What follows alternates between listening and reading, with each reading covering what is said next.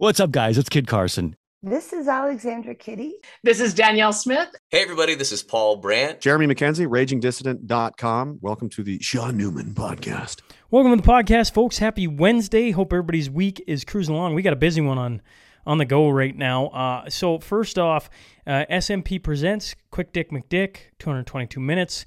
Tickets now on sale. All you got to do is check out the show notes. Uh, there's a link there. Go to any of my social media. You can find the link as well. That's November 5th. Um, for Thursday, Thursday evening, uh, I got the Shaun Newman show uh, on the Western Standard happening for the first time uh, tomorrow. So uh, Thursday, September 8th, we're going to have the Shaun Newman Roundtable happening, the Shaun Newman Show.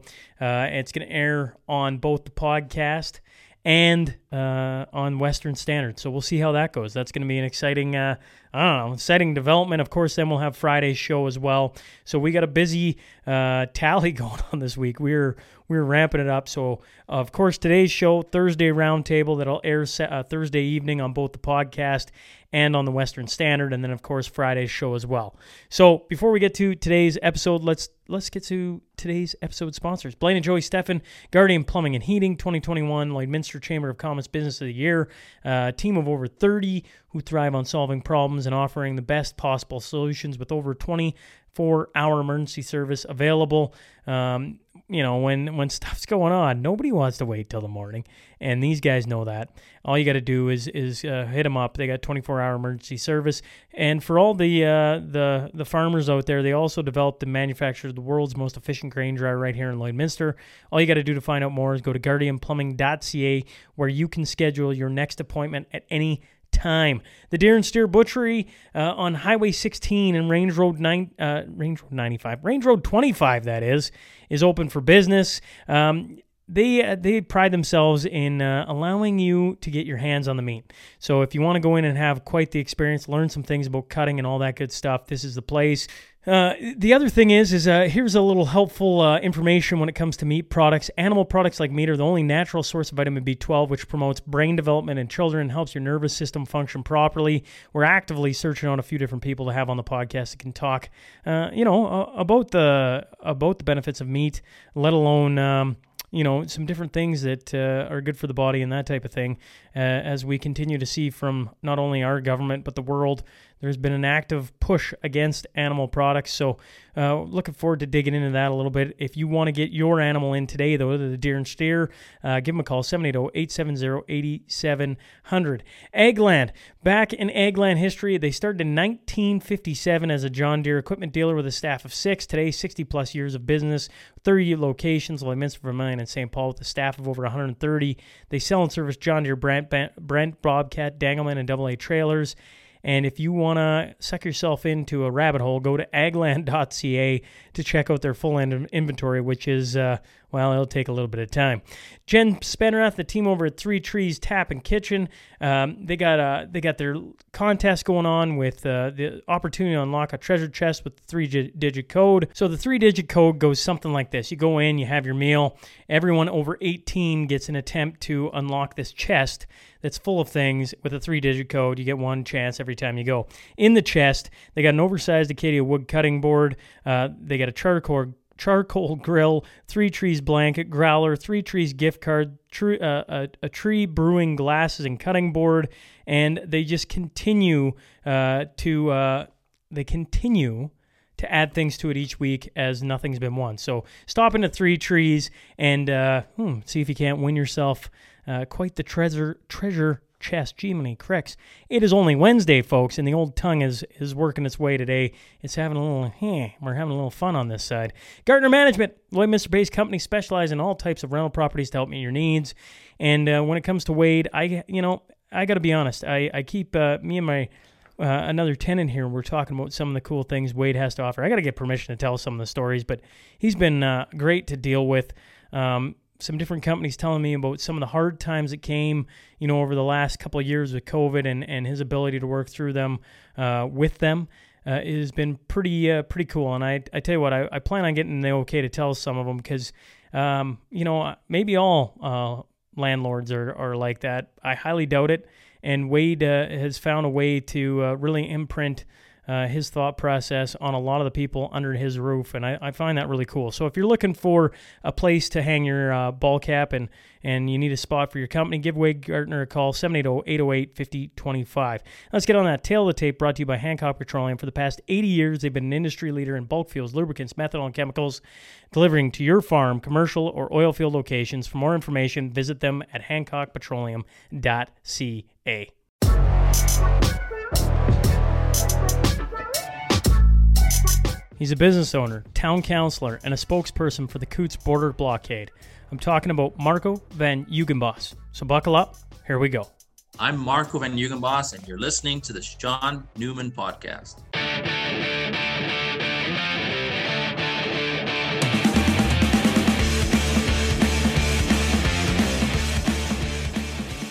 Welcome to the Shaun Newman Podcast. Today I'm joined by Marco van Huigenbos. So first off, sir, thanks for hopping on. Thanks, Shaun, for having me. It's uh, it's it's a pleasure. I tell you what, I uh, I get all sorts of names on this bloody thing, and uh, yours is maybe one of the tougher I've had to stare at and make sure I don't uh, butcher it before we get started. I'm sure that's not anything new to you. No, and I haven't even told you my middle name yet. So what do, do I dare ask what your middle name is? Then so the full the full name. So it's it's I was born in Holland, but the full name is your middle name is your legal name, and then they call you Marco or or or George or Peter or Tom. But your middle name is, you know, from our background, is based on uh, an aunt or an uncle combined. Like that's how they determine stuff. I don't even remember which uncle or aunt I'm named after. It's it's bad, but um, Marco Gurko Marinas van Huigenbos. Wow, that is a mouthful, That's sir. That's it. So let's stick to Marco. Sure, Marco. That that that absolutely works. Now, for you know, a, lot of listeners, I, I start this thing out the same way every single time. You know, it's your first time on the podcast. Maybe people know exactly who you are, but I'm going to assume a lot of people do not know who you are. You know, we have people listening in from different parts of the country, that type of thing. Certainly, they know a lot about Coutts. Uh, certainly, there was a ton of people who listened to the podcast who were at Coutts or, or Milk River. Um, so I guess I go, let's just start with who Marco is. So wherever you want to go with that, uh, and we'll we'll start there, and, and we'll we'll see where we get to. Yeah, so fair enough. Um, so I um, I'm a farm boy originally, and I'll, I'll back way up, keep it short. But um, immigrated in 1996 uh, with my family from Holland, and um, grew up just north of Fort Macleod on the farm. Um, you know, lived, lived a pretty normal life. Uh, grew up not lacking, you know, first job, school, high school, all of the all of the crazy farm stuff, and um, ended up uh, going into the trades early on. Um, you know, got married, started a business. You know, my business is South Country Doors. Uh, it's about uh, eight eight years ago, and um, I'd say in early, uh, sorry, I have to back up here for a minute. In early uh, 2015, or not early, late 2015, I um, ran for my first term on town council as councillor, municipal municipal council, and last October I ran for my second term as councillor. So politics um, wasn't something that we grew up with you know wasn't you know we'd we'd sooner talk business or farming or equipment. But over the years i'd say since the um, trump you know early trump years not even his presidency but just just the the late obama years politics started to become a real a real topic in i think a lot of households in in in southern alberta and in you know provincial maybe even federal in canada you know, politics down south, right? It affects us. We talk about it more. We used to talk about it more than our own politics. I do believe that's changed. I do believe we're talking about our own politics more than than the American politics. So, at an early age, um, got involved in uh, in politics. So, 25, 26, and um, you know, had a lot to learn and did a lot of that. Right? Did uh, I hope more more listening than than talking, and um, then we uh, you know we ran into the um, the, the COVID years and and things from there change in politics, right? The the just the partisanship, the non-partisanship, that part of it was it became very difficult. You know, uh, work in the middle ground was not an what was not a thing. You know, compromise was was was a word lost. You know, I know the definition of it, right? But uh, so for an individual, it gets to a point where, hey, this isn't um, this isn't what I signed up for. You know, the federal level issues that made their way down to the muni- municipal levels. You know, I, I came in to uh, to to you know put the town in a good financial position. You know, make sure we had working street lights and good streets and you know a couple good services, spray parks, things like that. And next thing you know, you're dealing with all the social issues currently at play in the country, and it um it, it really very very quickly it it um it, it made me aware of where I stood, not just where I thought I stood and what I thought, how I was raised and my morals, but publicly, you know, because there's been some issues where I might have played it safe, but playing it safe is a lose lose for for any politician, for anybody in any kind of situation with not necessarily opposing sides, but sides, but opposing views. And very quickly, I had to know where I stood. So, um, very quickly, you know, built an identity in that personally and in my family. And, um, you know, then COVID hit and we people say, oh, COVID, you know, some people want to put it in a box and put it on the top shelf and, and not talk about it. But we, we got to talk about this. And um, we, we got to we got to learn from the mistakes that have been made and not not blame people for the mistakes that have been made I've made them. Everybody's made mistakes in this regard. Nobody, nobody had the the rule book, the COVID rule book. But um, we, we also do see now that that there are instances where we should have or could have learned, and unfortunately, there's there's individuals or parties or governments doubling down, and that that's obviously led to some of the political and and and you know the political landscape today, even provincially and federally, right? So um, back to you know myself, uh, small town politician, uh, small business owner, uh, small family, four kids, small family compared to to what I grew up with. I have nine brothers and three sisters. so, and I'll be honest, I'm an uncle sixty sometimes. Um, it's great. You have you have you're an uncle sixty times over. Yeah, 66 or 67 times. Holy. How do you Yeah. Okay, Yeah, politics aside for a second. How do you keep every do you know like A, how do you keep every name like I have uh I think we're going on with my 3, I think we're going on for my parents 14, I want to say, roughly. That's And- still pretty good. It's Yeah. still pretty good, but I go 14 is not that bad. I got that cased. Do you remember all 60 names? um, once they get above a certain age and and you know you can you start communicating with them as an uncle then the name you, you use that identity sticks but if there's in a year if there's three babies yeah there's no chance there's no chance i'm i you know i'm, I'm not keeping Then track the, of it right then the second question I got is what on earth do you do? Like, did your family just go, you know what, guys, we're just not doing gifts. There's no way I'm spending a, a, a, a million dollars a year on birthday gifts. Like, imagine the birthday parties. Wowzer. You wouldn't even be able to invite any friends. yeah so there there is a system right so i think uh, with with the with the cousins so the nieces and nephews um it's it's it's the wives it's it's the aunties that that come together till certain age. And then with the brothers like mom and dad and brothers and sisters there's there's combination. There's there's sometimes like i think march and april are big ones. There's like four or five birthdays in, in, in a couple weeks. And so you combine them um christmas is the in-laws. New Year's Day is our family, right? That that's pretty mutual, right? Every every family you can't make it to every every party because you, you do have two sides of the Yeah. family. But Did you uh, ever you ever ask your parents why they had that many? Like, is- I, I assume it, it's part of their culture. I, I get that, but like, It um well, yeah, twelve it- is a lot. twelve is a lot, and twelve is uh, thirteen. Sorry, you know nine. brothers Oh, sorry, yeah, nine three. Sorry, Yeah, thirteen. so- Thirteen. It it is a lot.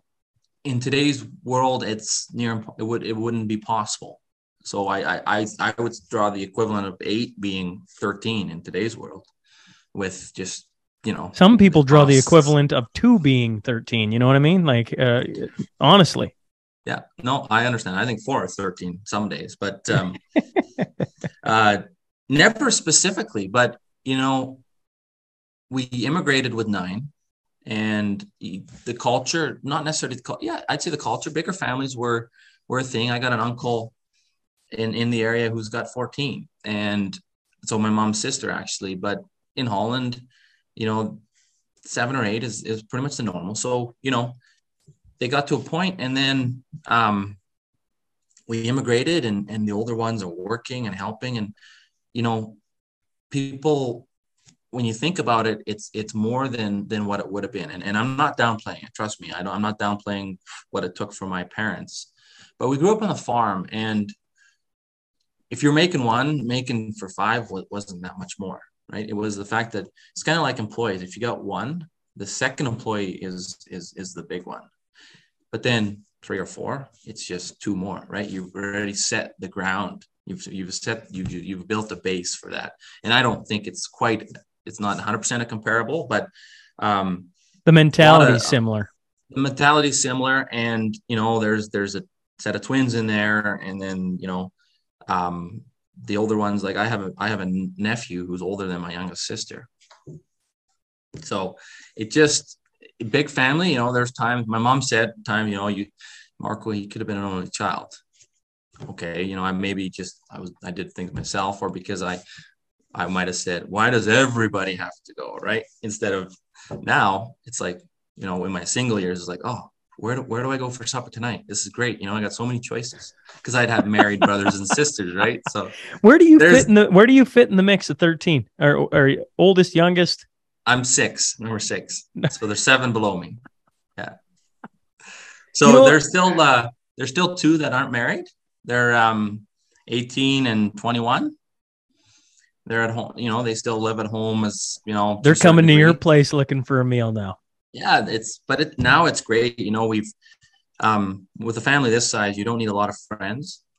Um, which is good because you know, I might not have a lot of friends, even if I was an only child, you know, based on based on my political views or you know anyways um it's uh it, it, it's it's good there's you know you know when when the going gets tough you got an army behind you too so there's there's that as well right so it's uh Well, I think it's an um, interesting an interesting perspective because you know um uh you know we grew up with I grew up with four older siblings, so five of us, and I had friends with six, and I, I certainly know different families that are you know farming background. I mean, uh, in the the old days, you had to have a large uh, family, right? And as technological advances and things move along, cost of living, I don't need to go down too many rabbit holes. Um, the uh, it's just the family size shrinks and continues to shrink, right? And so, uh, uh, being a parent now on the other side, having three under six, uh, old timers tell me enjoy those years. Those are the fun years, right? And I can just imagine talking to your parents, you know, having 13, um, especially now that the last two are 18 and 21. I wonder how quiet and unnerving that is in their house. Like, I'm sure they enjoy it sometimes, but after having that much chaos for so many years, you just come to live in it, right? And then yeah, it gets quiet, and I'm like, I, I assume they must be taking up like skydiving or something to figure out how to to you know reinvigorate the life, so to speak. Well, I, I there's something to be said about that.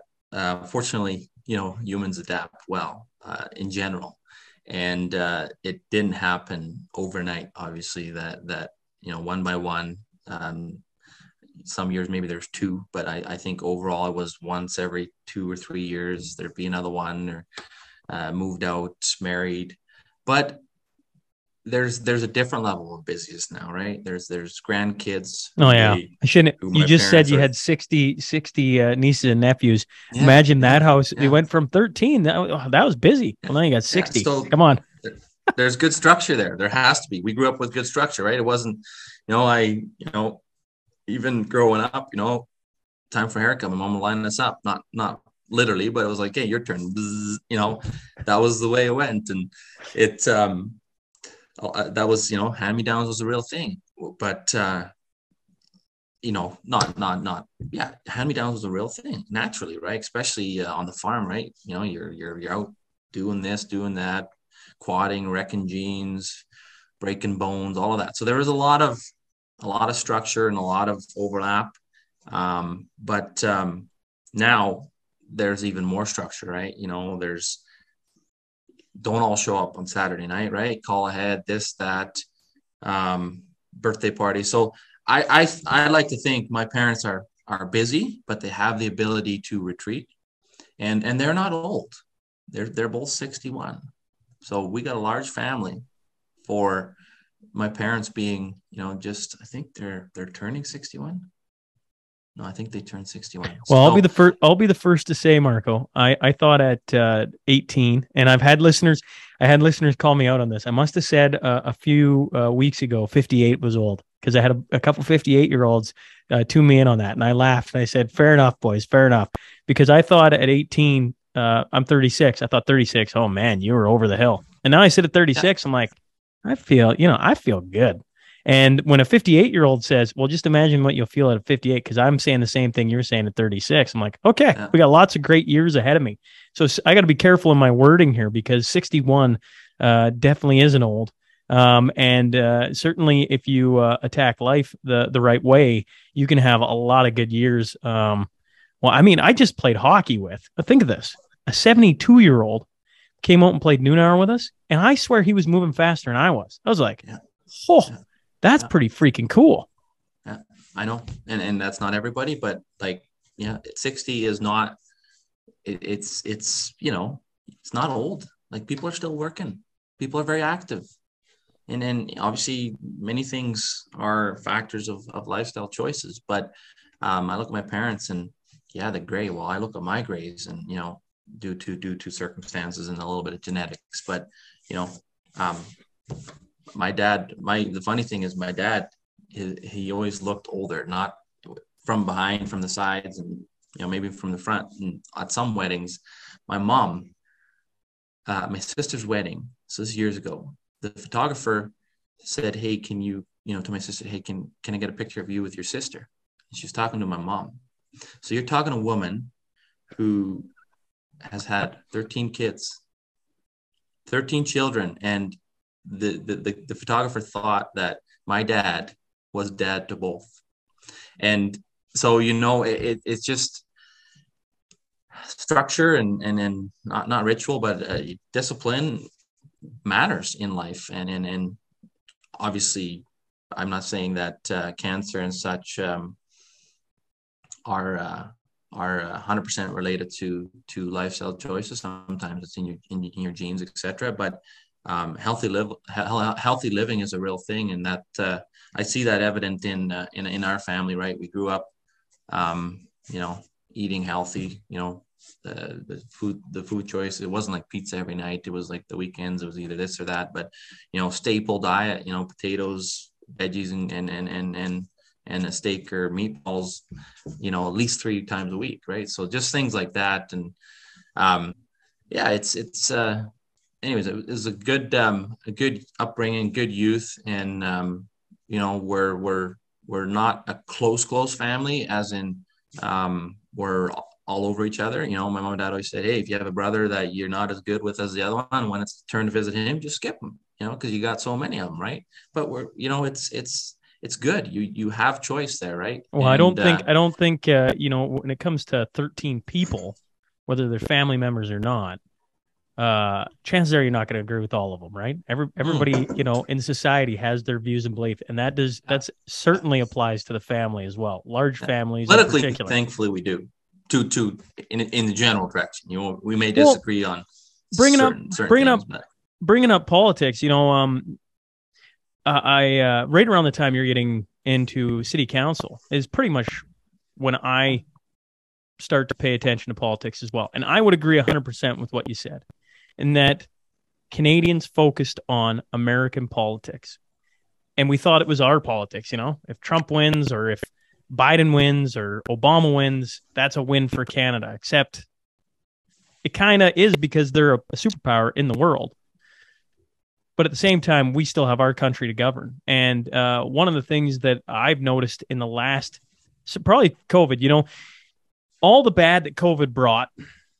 One of the best things it did is Canadians are looking at Canadian things now because they realize how much it impacts their lives. That's probably the best exactly. thing that happened out of this. Exactly. Yeah. Yeah. Yeah. And and that's that's what that's exactly what happened, right? You know, um, Kenney would have been an awesome premier because he would have, you know, done well economically. Uh, it, it wasn't until the government stepped in and implemented such an overreach into personal liberty and personal freedom that people were like shook awake and hey you know um, this is our prime minister but municipal councils and provincial governments they they control our lives they influence us and um, that that has led to to to this involvement. And um, it's not all positive right off the get-go because people don't know where to focus or how it works. So you have a lot of organizations and a lot of movements and a lot of opinions. I don't think the opinion side of things will ever get smoothed out but um, i think uh, this goes back to something we'll discuss later but it goes back to people are finding their own way in in politics in in, in involvement like how or what. Like i get so many people that that that that want to do something. They don't know what to do. They, they they're just like do, do i do this? Do i do that? You know um it, taking back our freedoms taking back alberta you know this like i've i know the groups and people don't know what to do. Do i do i get involved in in the ca board? What's the ca board? So you explain that and then the provincial board like people don't know. So there is a huge responsibility right now by the, the political peers and, and those involved in politics to to educate uh, a population um, that, uh, that, that that just has been complacent. Like that would almost be our national sin. We're so passive in regards to to what really affects us, and I think that is changing, and it, will probably die down eventually. Um, but right now, people are very aware um, very awake if that's that's a term. Some are too awake in my mind but um, very very involved uh, i like in, to use engaged right? People engaged, are engaged, engaged, right now. Yeah uh, very engaged. and and not for not everybody that does that mean run for premier of alberta. I'll take the large thing. For some of it it can just be an arena board a school board uh city Library councilor. Yeah. uh yeah. like there's so many different things that have you know, I, I, think you can agree with this that have a lot more power than we both thought. Like I, I just was like, I, what? And then you go, oh, and you're like, well, I better get involved in that. Well, now you got to wait two years to get involved, right? And I think a lot of people mm-hmm. are paying attention to what affects their life, and certainly what affects my life is different than what affects somebody else's. And you, and you get the point. No different than you sitting in Fort Macleod to Lloydminster. There's a lot of difference between us. Yeah. But there's ways yeah. that anyone in those communities can get involved in a large scale or a small scale. But as you know, get engaged, get involved, start uh, moving the dial forward so that, you know, when the next time, and hopefully there is no next time, but the next time something like this happens, there's more voices at the table that can be like, no, we're not going to do that. That makes zero sense. Exactly. Exactly. And that's the part where the engagement portion is we've always, you know, we've always looked at a top down approach, you know, premier, prime minister, they decide you know they're the boss. You know that that that, that that's that's almost in, if you don't know how it works that's ingrained in in us. And that's human nature right? We want to talk to the boss. We want to go to the top. We want to you know that's that's how we look at things. But in reality it's the other way around. It has to be a bottom up approach not a top down right? You know the like I'll, I'll, I'll look i'll use this example the grassroots guarantee, and you, you can't find it on their website anymore. It disappeared about a year and a half ago off the UCP website. But the grassroots guarantee, that was what they ran on in 2019. That was that that that's how they communicated their their their their government structure, their their representation. You know, it worked. Unfortunately, it's not what everybody wanted. You know, I'm I'm aware. I've talked to many MLAs, and the minute that the election was behind them, there were those in, in, in positions of power who said, now we're holding the pen. Grassroots guarantee, it, it, it you know, we don't we don't really like it was a means right? to an end. It's a means to an end, but we need to take that back. We need to stop looking at our leaders and thinking that there is a leader who will fix our problems. There's nobody. And all, these are examples. There's nobody in this province, in this country, who can fight and, and fight or who can who can reform AHS without the support of the grassroots. There's nobody, not Danielle Smith, not Brian Jean, nobody on their own without the grassroots involved, without the membership, without proper representation, like our Westminster parliamentary democracy. People need to understand how that works. But without that working, there's nobody that can actually change anything. And that's our fault. We keep on looking at leaders and thinking they're going to solve all our problems. But in reality, it's it's it's us, it's our involvement that will ultimately actually change and and, and keep th- you know keep things um keep governments accountable to well to the here, here's to the here's the thing that gives me a, a little bit of hope and also kind of like unnerved me a bit. There was um a cbc article talking about um, the ucp and for any listener that wants this i'll, I'll maybe just post it in the, the show notes. That way you can just see exactly what i'm seeing. But it's a it's a map of alberta and you can click on Okay, any of the constituencies and see how much ucp membership has grown um increased since may so that's only a few months ago. And so I, I always look at I'll look at Lloyd because I, I find this fascinating. Lloyd, Vermilion, Wainwright. Uh, I don't know Right, what the yeah. rough population or roughly the population, probably I don't know, thirty to forty thousand people. Since May, you know, before May, there would have been five hundred and thirteen or five hundred and eleven memberships. It's increased seven hundred people. Now, on the one side, you go a population of 30, 40,000 people, only 500 people cared enough to buy a membership to vote who was going to run for premier. That's kind of scary. Yeah. But on the upside, 700 more people have decided it's time to get involved.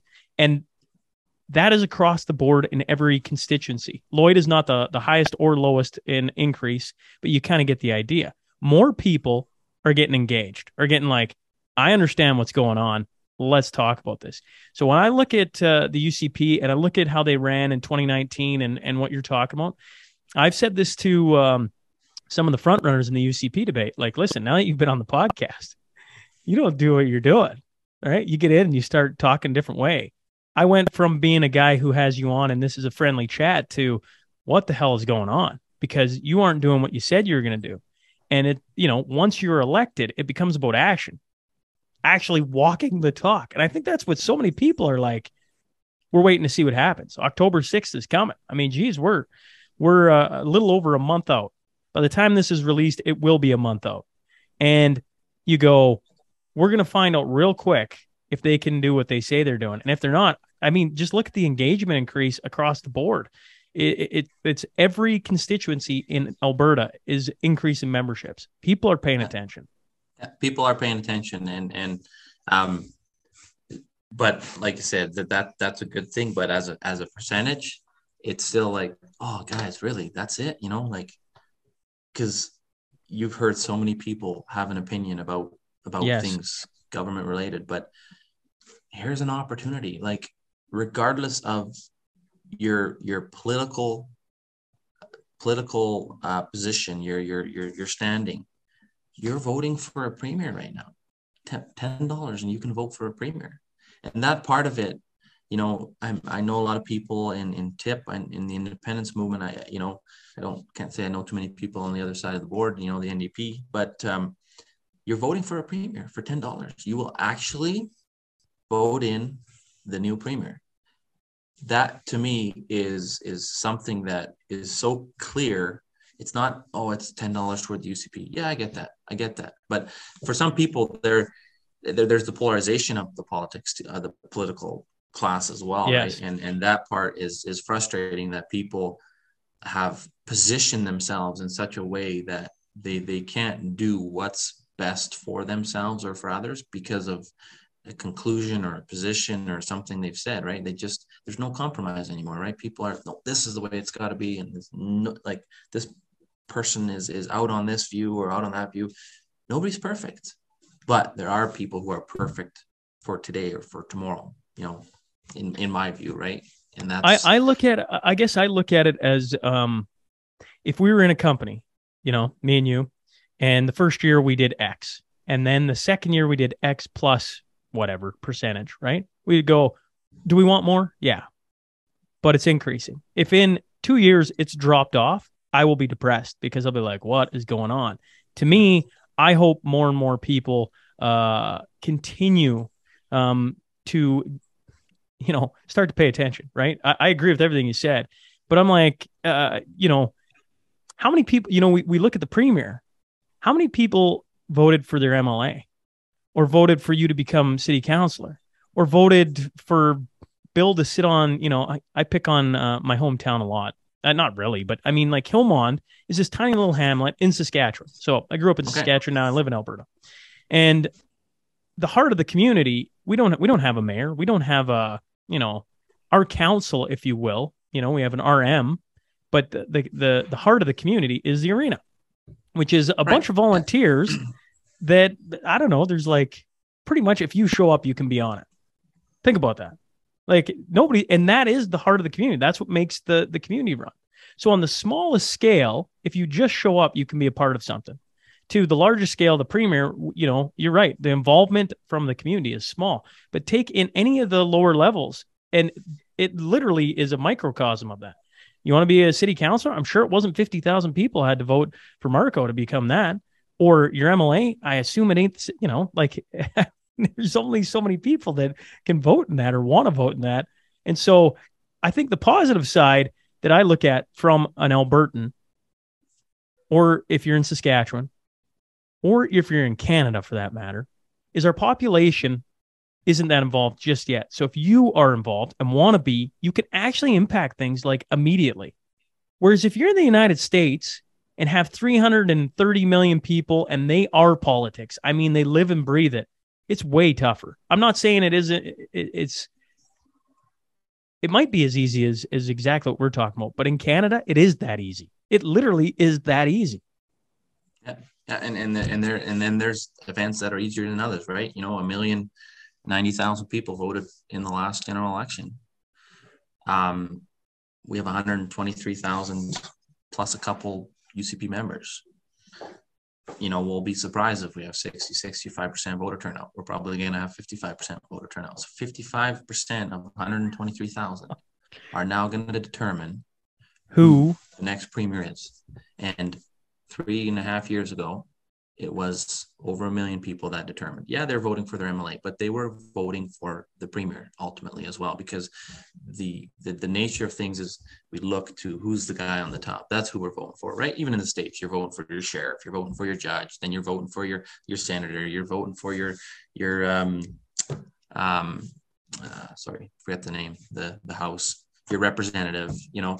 So it, it's it's there are critical moments where people can get involved and have so much influence, but they're just not aware. And that's the education part. That's the part where I've learned a lot over the last seven months, provincial politics. Like I've read policy and governance, like of the UCP party multiple times, back to back, due to due to frustrations I had locally and how can I, I address them? Well, there are triggers, there there are pressure points in in politics that people can use.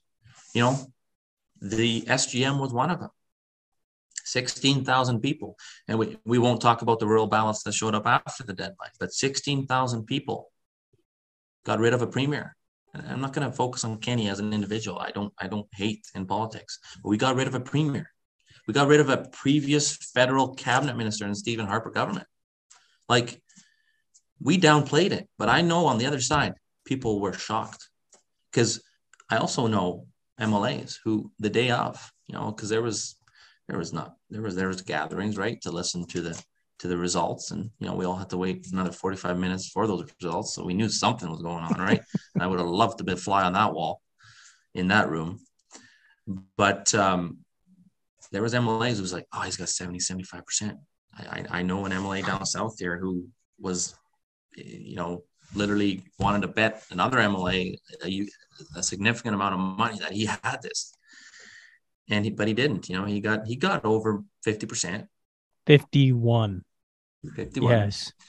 You know, um, save face, but you know that's not enough. That's not enough to govern your own party, right? That's that's from your own support. You know, that support needs to be seventy-five percent, which it has been previously, right? Premiers who You haven't know got it. you know what's you know what's scary about that, Marco? Is the two MLAs are that well, one of them, I mean, is is that delusional. I I I mean, and I I'm I sit here disconnected. disconnected. Thank you. That they don't realize their population is like, oh, I'm done with this. I live in a In the, rural. in, in the lar- in the largest uh, UCP constituency, you can guess who that is.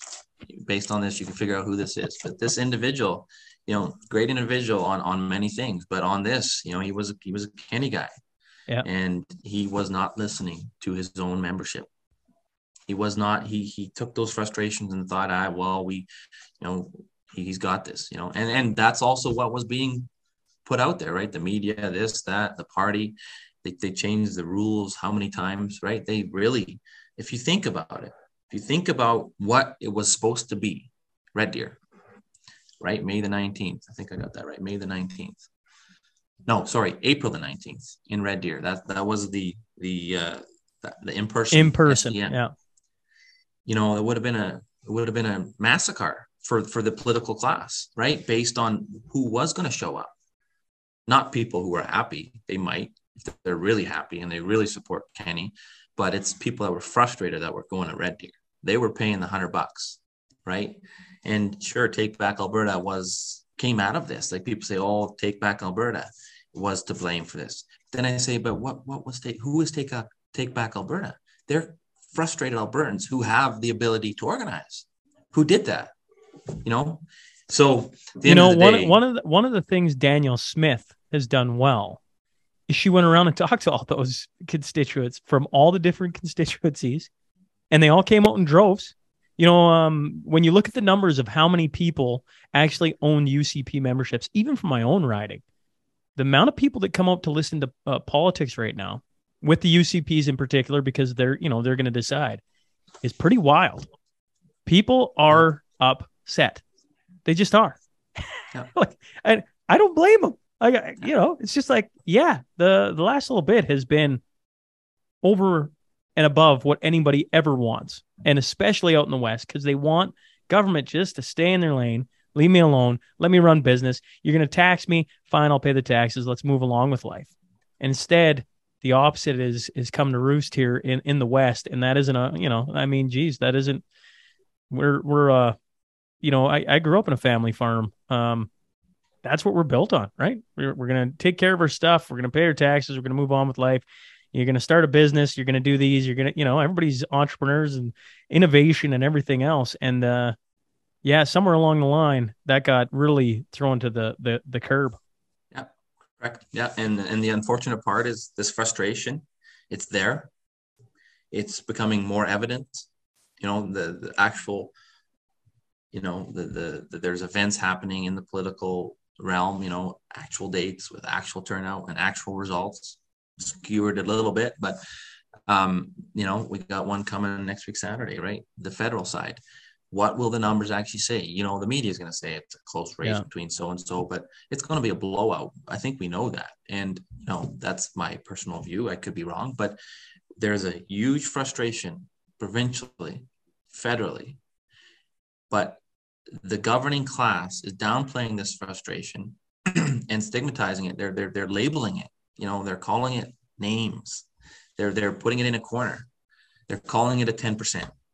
And that's unfortunate because it's not, you know, there's maybe a 10% who actually take certain actions on their frustrations but there's 50% of the population or more that is that is frustrated and that will show up once or twice a year at events political events or political dates that matter. Others will will do more. Others will will will take further action based on on on character and based on you know how they've been affected by by government in the last few years. But the biggest biggest issue in, in, in politics right now is there is a frustration by the membership, by, by the by the population, that most of the governing class or class, most of the most of the governments, most of the governing body is not taking seriously, and that's very unfortunate because until that is done, we're, we're not going to see true representation.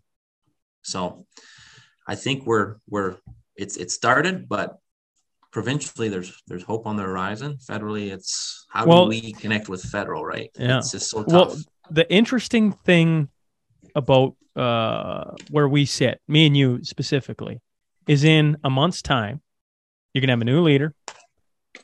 And then they're going to have the short runway. I talk, uh, uh, you know, hockey guy. I talk about Jay Woodcroft a lot with the Edmonton Oilers, right? He gets he gets the job uh, right before you know, uh, towards the end of the last season. He has the opportunity to, you know, get them in the playoffs and then, you know, eh, see how he does to earn a job, right? And I, re- so what ends up happening? The Oilers go on like a hot run, become one of the best teams in the NHL for that stint of his coaching. Um, um, and then they get in the playoffs. They not only win around, they beat the provincial rival. Then they lose in the you know the semifinals, the conference finals to the eventual Cup winner in the Colorado Avalanche. I look at that and I go, whoever is the name that comes out October sixth has the same runway, the short little runway, but it's going to be through uh, flu season. I mean, we don't have to be a rocket scientist to know that uh, people are going to get sick this fall. I mean, that is not rocket science. But they've all, you know, like some of them have been pretty vocal on uh, no more lockdowns. Uh, I will not implement vaccine mandates, blah, blah, blah, blah. You know, ever, if you've been paying attention, you've been paying attention. And they're going to have the short runway where they're going to have to do a multitude of things because not only do they got to follow through on what they say, otherwise conservatives uh, are going to lose their absolute and uncontrollable shit. But then on top of that, they have to find a way. You mentioned it, I think, right off the hop, was unify a group of people that are kind of, you know, they've been getting battered for for two plus years, and then on top of it, then they have playoffs, and playoffs comes in May when, uh, you know, the use or the sorry, the provincial election is where the NDP are foaming at the mouth, just ready to go. They would have loved nothing more, in my opinion, than to have Jason Kenney sitting there because nobody trusted in him anymore it, whether right or wrong, nobody trusts them anymore. That comes from provincial. That's not even UCP members. That's just in general. And so now you have this ability where you could see the new uh, leader come in in October, do a great job, defeat Notley hands down. I, I, you know, like just walk in and blow her out of the water, in my opinion, and just carry on. I mean, you need voter turnout, you need all these things. I agree with all that, but the runway is there and they've been campa- campaigning now for how many months, right? Like since May. So they have this long runway where they've been the focus of news every single day. And then they're going to get this short window of opportunity where they get to be the focus of news every single day again, and then playoffs. That's my thoughts. Yeah, yeah, and and that runway, it's very unfortunate. It's as short as it is.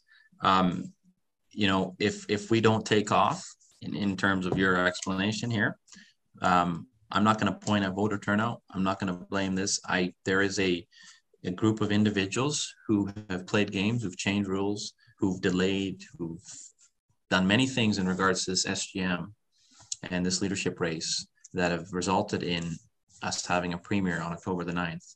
And last year, when the 22 CAs, um, you know, voted on the motion to to call for for an SGM, the provincial board had the obligation, they were obligated to act on this right away.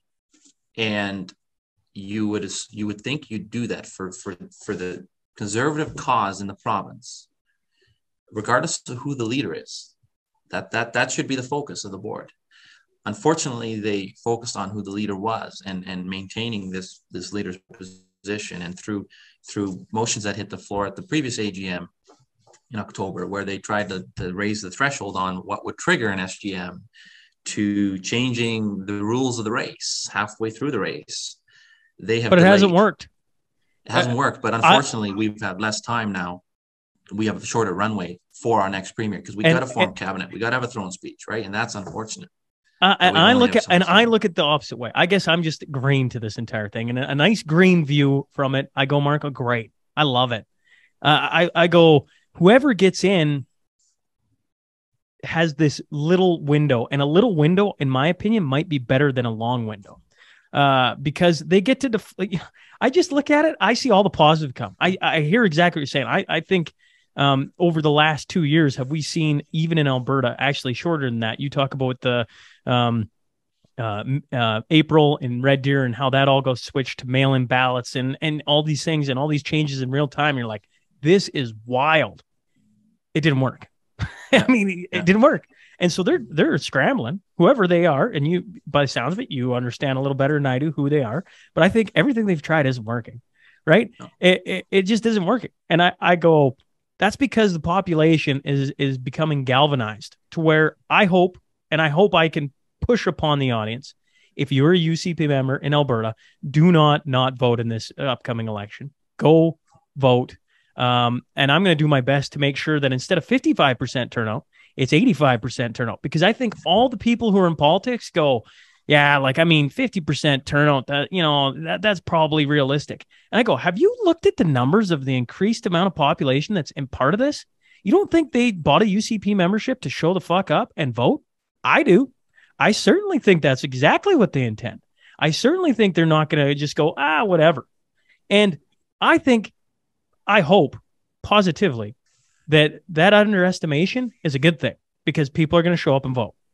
And then I think the short one runway, good because politics in general sucks. And politicians find ways to fuck it up over and over again. And that is some by design and some by just like, I don't want to say anything. Well, you get the short runway to be a person and actually get in there and lead. And if you do that, you're going to win the next election hands fucking down. Pardon for all the the f bombs here, folks, today. But I'm like, I'm just tired of the old games. The old games are are are whatever. We're gonna see, hopefully, in Alberta.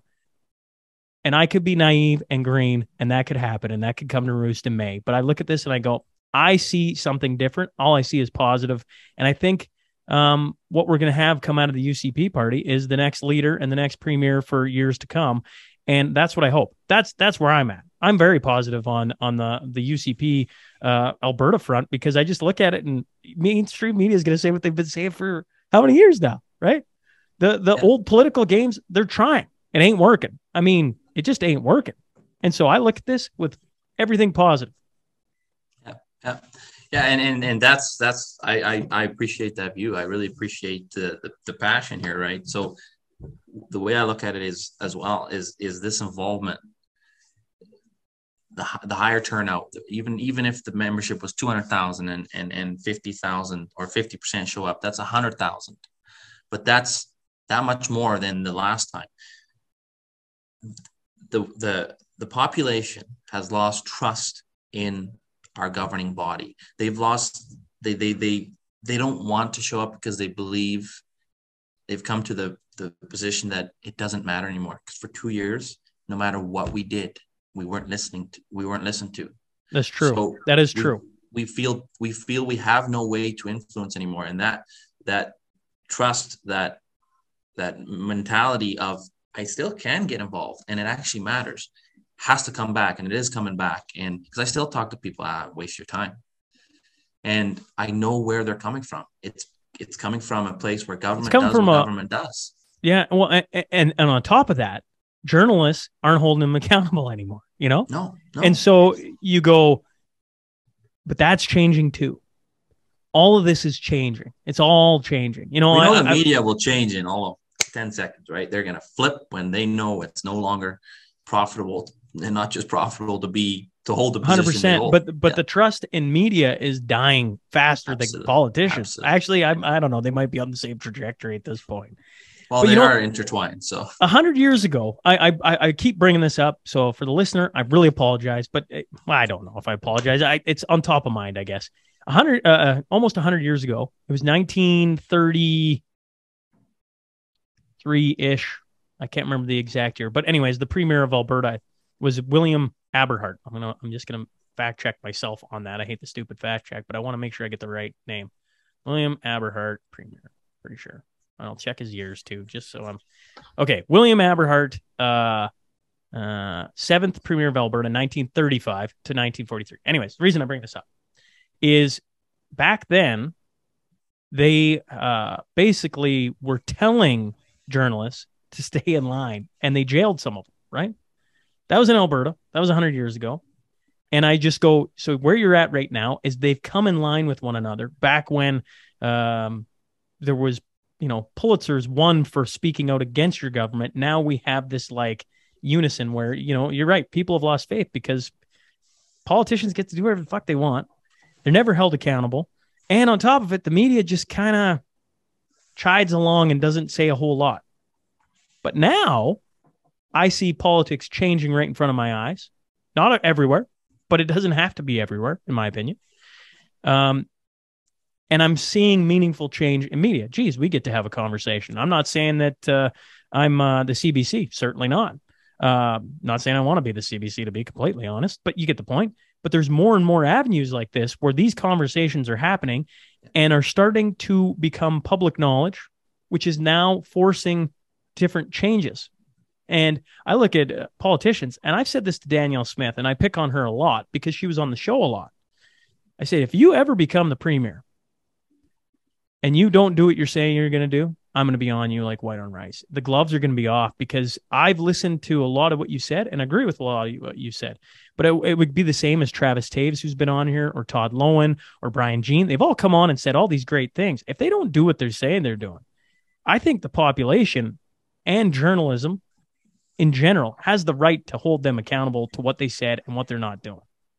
Yeah, correct. And then that that part, the accountability part, has been lost and needs to come back. You know, you can be friends, but don't forget that if if your friend, how how good of a on, on a personal level, how good of a friend are you if you don't call out your friend on something that that you know, let's say they do something wrong or this or that, and and their life is going, you know, their their things are going bad for them. How good of a friend are you if you don't address it? And I'm I don't mean, you know, beating the crap out of them. No, that's the last resort, right? That's that's real frustration. I've never done that. But I mean, politically, if you see a politician's career, a premier's career going down the drain because they're lying, they're not doing what they said they were going to do, they're making the wrong choices, they're alienating their base, they're calling their base names. You know, that's what actually happened. Um, that's some that's a concern. How can you, as as and now I go as comparable, how can you as cabinet and as caucus not call this out and see it? You know, address it. You could be friends with the premier, which a lot of people were. And I guess that's the the the the, the connection somewhere along the line there's that that that connection of power where if you do that, you're you're reprimanded, you're punished for it. That's happened as well. Those in power who did the right thing were punished. Todd Loewen Grant Hunter, they all lost position and influence but I give it to them. I give them credit. I don't, you know, I don't agree with everything with on, on either of these individuals, and it's just two. There's more, but they were prepared to do the right thing. They were there to represent their, their constituents. Their constituents, which is, which is the, the, the, bottom up, not the top down, right? Premier said, "Oh, we all got to listen." That's that's that's what was happening. No, that the bottom up, the membership is concerned, the population is concerned. People are are are looking to their MLAs, looking to their CA boards, who then communicate with the provincial board, who then communicate with with the premier, and through the MLAs, through caucus, through cabinet to the premier. That never happened, right? You know, you remember the Klein years. If the caucus didn't approve, it didn't make its way to cabinet. That was how it worked. That was the proper approach from the people through their representatives to the governing body. So the accountability part that is critical and I, am glad you've had those discussions with Danielle smith you know i i don't want to talk about her too much but i know her very well and um you know i uh politically friend but i will speak up when when i'm concerned you know there's been there's been things in the last couple weeks that have concerned me and i've made my position clear. Um, what's, some what's people been, what's been concerning you in the last couple weeks? Well now we're really going into detail but um, so so with without knowing the details um, i've expressed concern on some of the endorsements. You know these people held a position they held influence without knowing the full story you know how can we how can these people get involved in, in this campaign to a certain to this extent you know endorsements things like that there's at the end of the day it also goes back to if you get involved in a campaign, you want your candidate to win. And I'm not, I'm not, I'm not going to speak to my involvement in the campaign, but I believe danielle Smith. I know, like danielle Smith isn't perfect, and she, she'd be the first to say that I'm not perfect. You know, none, nobody's none, perfect. None, nobody's perfect. Nobody's that's, perfect. That's that's the perfection of human beings. I think, yeah, right? Yeah, but there is she. I believe she is perfect. You know, for what we need right now on on the issues that that are first and foremost you know, the issues of four years ago, they're still there, but they're not one, two, and three anymore. They might be six, seven, and eight. They're still there. They're still critical. But there's been there's there's issues like the autonomy from Ottawa, uh, over government overreach, COVID issues that have kind of come in first place, second place, and third place. And those are issues that Danielle Smith is equipped to to to lead on, to to fight. Um, so, like I said, there there's you know even individuals in, inside the the Danielle Smith campaign, uh, and and and I'll I'll touch base on that a little bit later. Like I had concerns myself, but I'm well, I'm, I'm a pretty don't don't touch base on it later. Touch base okay, on it right we'll now. Base what, on it now. Yeah, yeah, because we're we're right here anyways.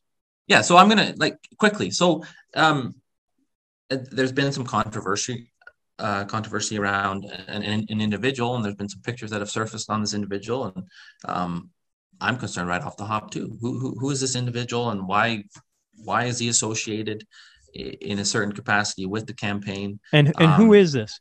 This this individual is Mike Butler, and I don't want to talk about Mike, but I want to talk about the general view. The the, the, the reason the reason I ask uh, Marco is I'm going to have an audience, including myself, going, "Who the hell is he talking about?" Because maybe people know exactly who this is and know right. exactly. Yeah, I got to be a little about. clear on that. I I, yes. I I, shouldn't be vague. So the individual is Mike Butler. I've met him. You know, I you were at the debate. Uh, we I think I got introduced to you officially officially after, but I was sitting right beside him, right at the at, the, at the the Danielle Smith table, and um, I didn't know any of this information. I knew the position that he held um, publicly inside the campaign, and I I had my concerns when some of this information came out, and I. What is the concerning information with Mike Butler? Well, the, Sorry, I, I know so, you don't want to talk about him, but now I'm like, wow, we better explain exactly what uh, what your concerns are. What what's correct? What's, yeah. So there's there's some concerns as to his political standing and his affiliation in previous years and his positions on on controversial issues uh, that that that different political parties have taken a different stance on. So he's he's been affiliated uh, with uh, he, through media, through vi- not video, but through um, pictures and such. He's been connected to um, NDP campaigns, liberal campaigns.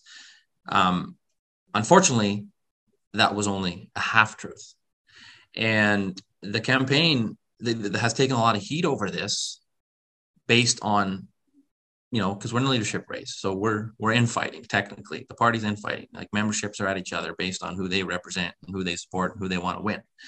That's the unity aspect that we will touch base on later. But there, the information come out was bad, bad, bad, bad. It looked bad. It, it, it was bad. Unfortunately, it was only half the information.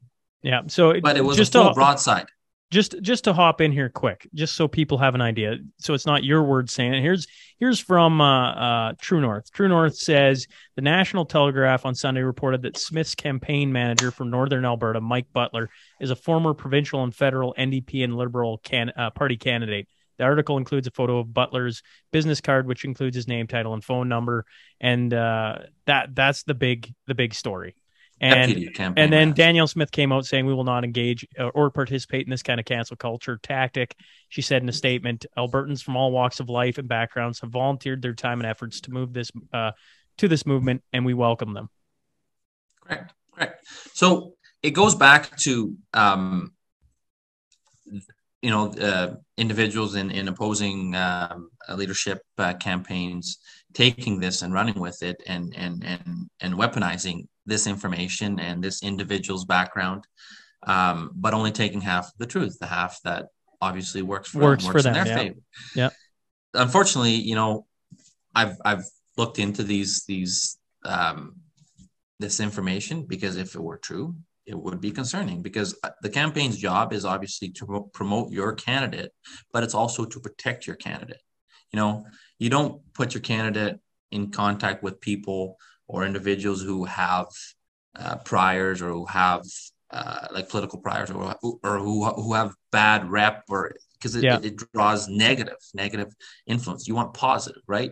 Mitigated uh, mitigating a negative is still a negative right? So did in my in my uh, response to this i i thought hey did, did they screw up on this? Is this is this something they need to step back on? Um, because one thing politicians haven't done over the years is admit mistakes and, and apologize. And and I always I always respect somebody who admits to a mistake and yeah, apologizes. I'm like you. Yep. So I thought, hey, if that's the case, then that's something we need to do. It, it would also look like you're pandering to the opposition, like to the opposing campaigns, which is not good either, because then you know everybody can influence. But unfortunately, it was a half truth. You know, this individual, the position he holds, um, and, and, and I'm not going to. People can, can look into this themselves, but um, this this individual has worked in the political realm on all sides. You know, I had some pictures that were shared with me with him with Stephen Harper. You know, because there was one with him with Trudeau, so he had a picture with Stephen Harper. He had pictures with Kenney. He had pictures with um, uh, one of the most conservative um, talk show hosts. Uh, I'm trying to think, not uh, not um, either way. It's it's lost on me. I, so I, I got all these pictures, and I thought, good, there it is. There's the there's the whole truth. There's the fact that this individual and people need to look at at who, what an individual what their role is in the campaign people who are on danielle smith's campaign aren't there to decide on policy they're not there because they're going to be second in command in, in government no they're there they're, they're getting paid to do a job because they're probably either really good at bringing people together raising funds uh, strategy etc so they're there under strict instruction to do things in the campaign. Their personal views don't tie into a campaign. And that's the part I wanted to focus on is that people have made it about individuals. This is about a candidate. This is about positions on a candidate. But affiliation by individuals with other things shouldn't disqualify them from from being involved in our conservative movement. You know, big tent party that term's been used inaccurately many many times. It's it's it's almost a scary scary term. I do believe in in in moral governance moral law things like that representation. But to c- cancel culture which is essentially what this is cancel culture and danielle smith mentioned that cancel culture is unacceptable. You know we we don't get to decide who wants to be a conservative. Obviously their views are going to align with what conservative views are but inside the conservative movement there's a lot of different views. And you know the, the part i focus on a lot is you know we probably agree on 85 to 90% of those views. It's the 10% that we can divide over to to no extent and we've seen that over the years right i would you know, say I you don't use... have to be a, a, conservative marco you could just be a person living an alberta resident i bet you we Concerned. all I bet you we all agree on probably.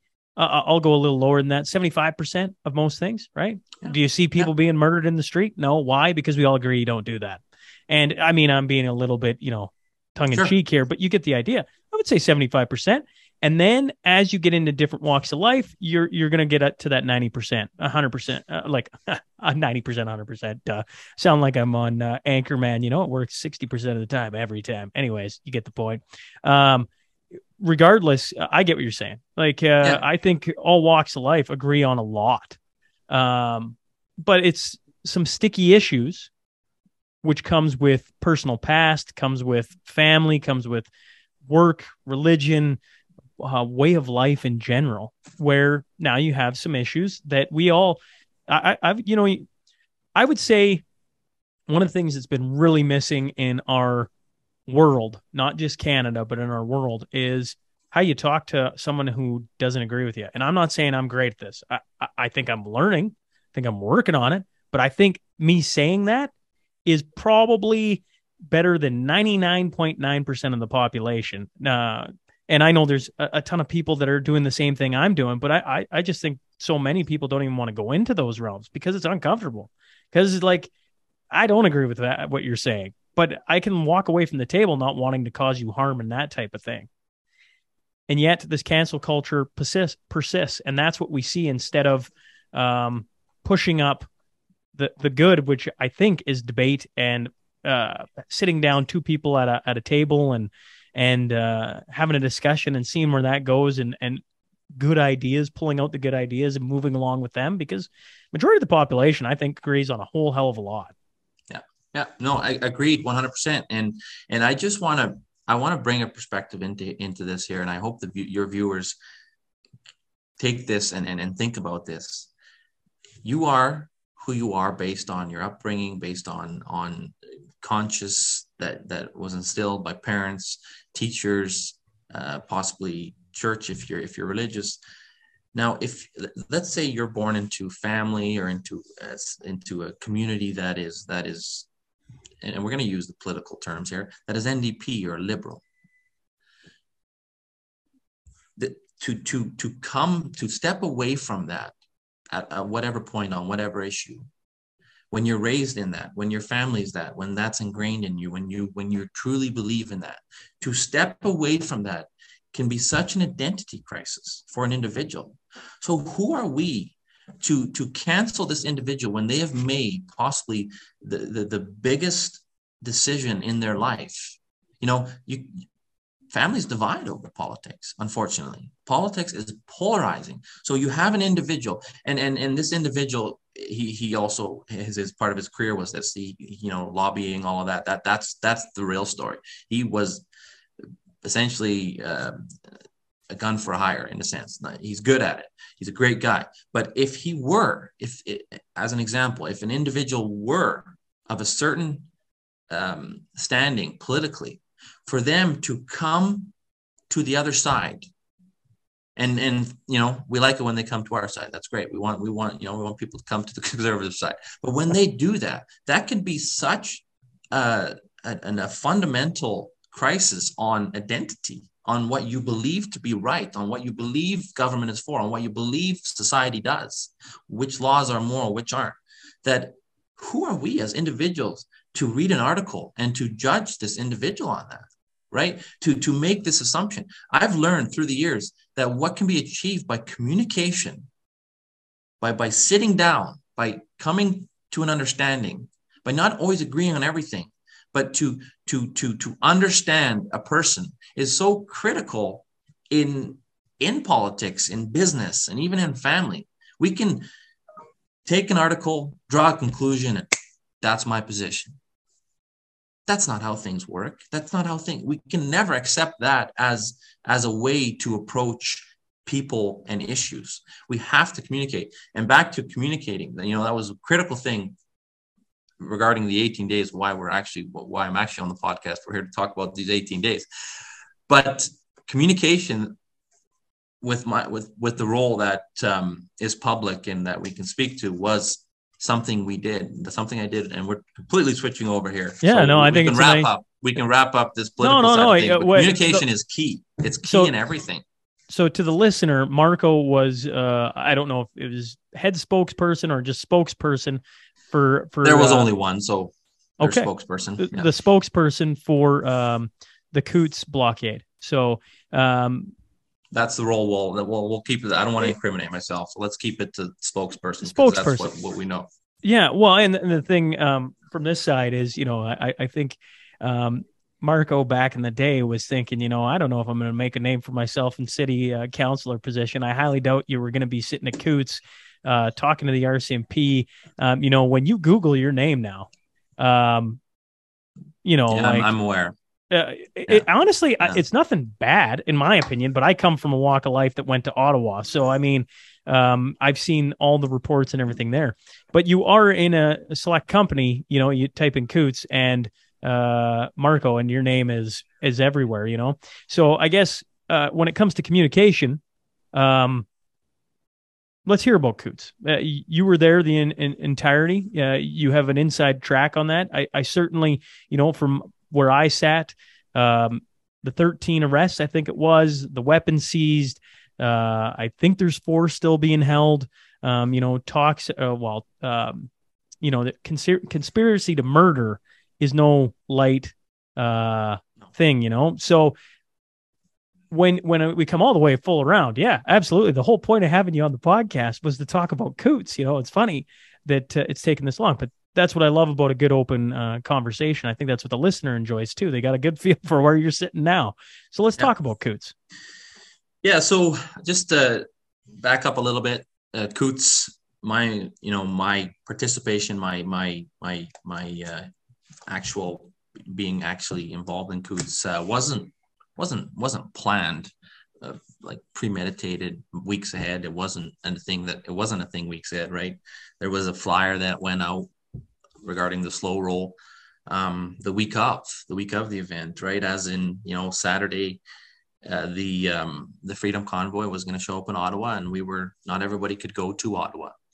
So um, Alex Van Herk, for those who don't know, is a good friend of mine. Uh, he was also um, uh, participating in, in, in the Coutts blockade, and um, um, we had followed, you know, Tamara Lich and and, and company, and um, in in because she's from Medicine Hat, and in her uh, involvement in, in getting this this freedom convoy moving. You know, uh, the trucker mandates was the last drop in the bucket in regards to this.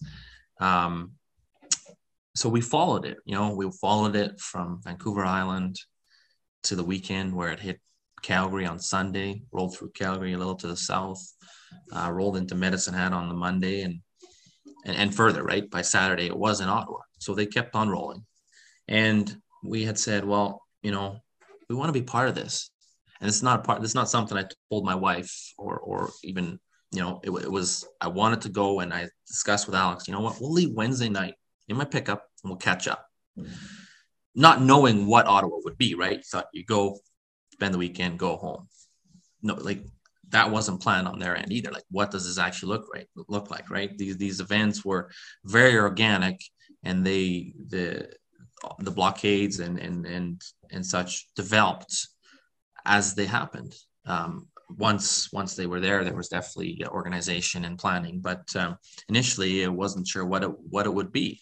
Uh, same as Coutts, very organic, right? Um, so on that Wednesday, we started to hear about this, and Alex had made the call to uh, one of these uh, individuals who had put out this poster, just like, hey, what is this? And he phoned me back. He says, yeah, this is a real thing. And I said, yeah, no, like I'm probably, you know, Ottawa's it's a stretch, and I got a three week old baby. You know, that conversation's not going to go well. So let's just not have it. Let's just go to Coutts, right? Coutts is an hour and a half away, so that works a lot better than driving across uh, North America to go to Ottawa. So um, ended up going down to Coutts with with with a huge part of southern Alberta on that Saturday. Um, if you know the area of Milk River and Coutts, it's a 15 minute drive. Well, when you have a two lane international highway um, just full of trucks and supporters, you're talking thousands of people. And that's what it was. The turnout was phenomenal. Um, convoys, slow rolls came from every community, you know, southern Alberta. They came from High River. They came from Calgary, Vulcan, Fort Macleod, Taber, Medicine Hat. They they they they they came together just in Lethbridge and just south of Lethbridge on Highway 4 and, and the convoy started, right? So it um you know I and, and I'm gonna speak just to, more to the events of Coutts and, and such and at any time just butt in, right? Because it's 18 days and I'm gonna try try to speak to uh, things that I feel are, uh, are, are are good for people to to know and um, obviously interesting as well. But uh, um, I might debunk some of the narrative that the media's put sure. out there because you know I was there. I know. Um, 18 days. I left. Um, we had a family weekend planned in Mountain Views. That's just outside of Waterton, uh, months ahead of time. And the only time I left, so I was able to to go back and forth, right? Like um, after the Tuesday, the Wednesday of the first week, they effectively blockaded anybody from coming to Coutts. So there was the back roads and you would have to hike up a hill. So there was still a method to come in and out, but not that would be on foot. You'd have to park two miles away and huff it in. And it, you know, it was cold weather for half of the blockade. And I mean, bloody cold. It was minus 30 for a good part of the 18 days so that wasn't um, that wasn't ideal for for anybody to just say, hey, let's go take a drive down Coutts and see the boys in Coutts. No, they they they created a blockade, and uh, but I had the ability to to um, transit that blockade. I was able to go back and forth. I guess that came that was a perk that came with the job. Uh, we'll see if it's a perk once this is all said and done. But that's um, I was able to go back and forth. You know, uh, meet with uh, the political side of things uh, provincially and even federally. But um, I only left in those 18 days. I only left once, and that was um, we had rented this big cabin. My own, my wife's family, and that was the the second weekend, so the last weekend. So I left on a Friday. No, I left on a Saturday night, and you can from Milk River you can cut through the Whiskey Gap. It used to be um, when through prohibition and stuff. It used to be used by you know rum traders and things like that. So it's called, and there's no service there. So I was able to cut across hour and a half. I spent the night. It was the only night I spent outside of Coutts those 18 days. Um, and uh, the next morning I was back already. So um, I was there from the beginning till the end, and uh, very involved in, um, in in in in things. Obviously, you know, I can I don't have to worry about incriminating myself. I got a hundred pages sitting right here on on a big part of an investigation by the RCMP, um, and it, I guess here here's a here's a comment that that that that's here's a piece that's that's here. It's it's part of their investigation. Summary of investigation and evidence gathered.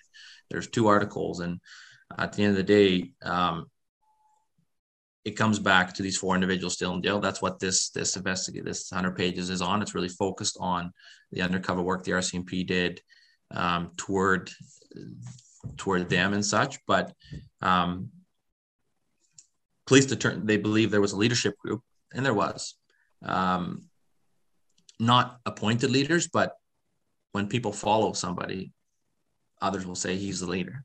This person didn't wasn't a leader. This person might have had influence. So when a person has influence, good or bad, others will call him a leader. So on a legal standing, it's unfortunate that that you're now called a leader because they're going to look for leaders because they're not going to press they can't press charges on how many people were participated like the milk river blockade uh, the weekends the two weekends like and I, I like to call them the weekend warriors but you know the, the sport was phenomenal but we're talking thousands like there's estimates of 30 40,000 people coming through that event over the course of two weeks you you can't they all participated yeah. but you can't charge all these individuals so they're gonna so they look for key individuals they look for all key individuals right and um because I believe the, the the guns and such were a separate thing. It was they were involved in the in the blockade. They were there. They ate with us. All of that. But the RCMP looks at that as a as a distinct group that was looking to do something. I'm going to use their narrative, but it's still the investigation into the complete blockade that is that is starting to wrap up in certain elements, and we're starting to see um, uh, charges getting levied against certain individuals and um, that's people said, you know, you guys got off on that. I, and I always knew um, that, that we were, we, we went down there and, and this is, this is the frustration. We went down there. So you, we've talked about myself a little bit. So what they've painted, the brush they've painted us with is not who I am. And I'm not going to talk about who I am. I think the viewers and yourself will can determine who I am. I'm a pretty, pretty reasonable diplomatic guy um, involved in politics, family, business, small town, no priors, you know, no criminal record.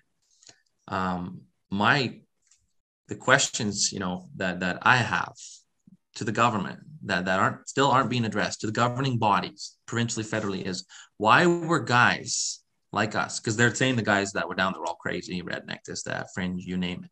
But is that if the fringe is me, then that's good. Then then the fringe isn't bad because uh, then you're part of it. You know, it's guys that think along the same lines are part of the fringe. But why were we there? Why were we there to start with? You know, they want to look at this whole investigation and take this event 18 days and it's illegal. You know, the Traffic Safety Act, or sorry, the uh, Critical Infrastructure Act and Traffic Safety Act. You know, they want to slam us with that. They want to whack us over the head. But the biggest question, and that's what the EMA is looking into as well, not outside the EMA, but the report that's coming in February on that the commission is working on and my involvement with the commission as well is why were we there to start with? Why were blue collar, even white collar, why were blue collar Albertans, Canadians, law abiding, hardworking, family, family oriented Canadians, why were they driven to a point where this was a lot, I don't know, a last resort, but this was a resort they felt they had to take? knowing, knowing, because I was never going to lie to myself, knowing that there would be legal ramifications. Why were we there? but nobody wants to talk about that part, right? And that in in the coming months and, and, and years with with the the legal side that's just getting started, that is because because we were there. We there was a blockade. I had struggled with being involved in that, being a, an individual who really who, who who respects the rule of law and believes in the rule of law, being involved in something like this. You know, so that in and of itself was something I I, I really had an issue with, and Jordan, I had to come to terms Jordan with. Peterson has a line in, I think it's his new book, and I'll butcher it a little bit, but you'll get the gist. People should follow the rules and just law until the laws are no longer just. And what happened to everyone at that point in time was finally people had had enough. They just did.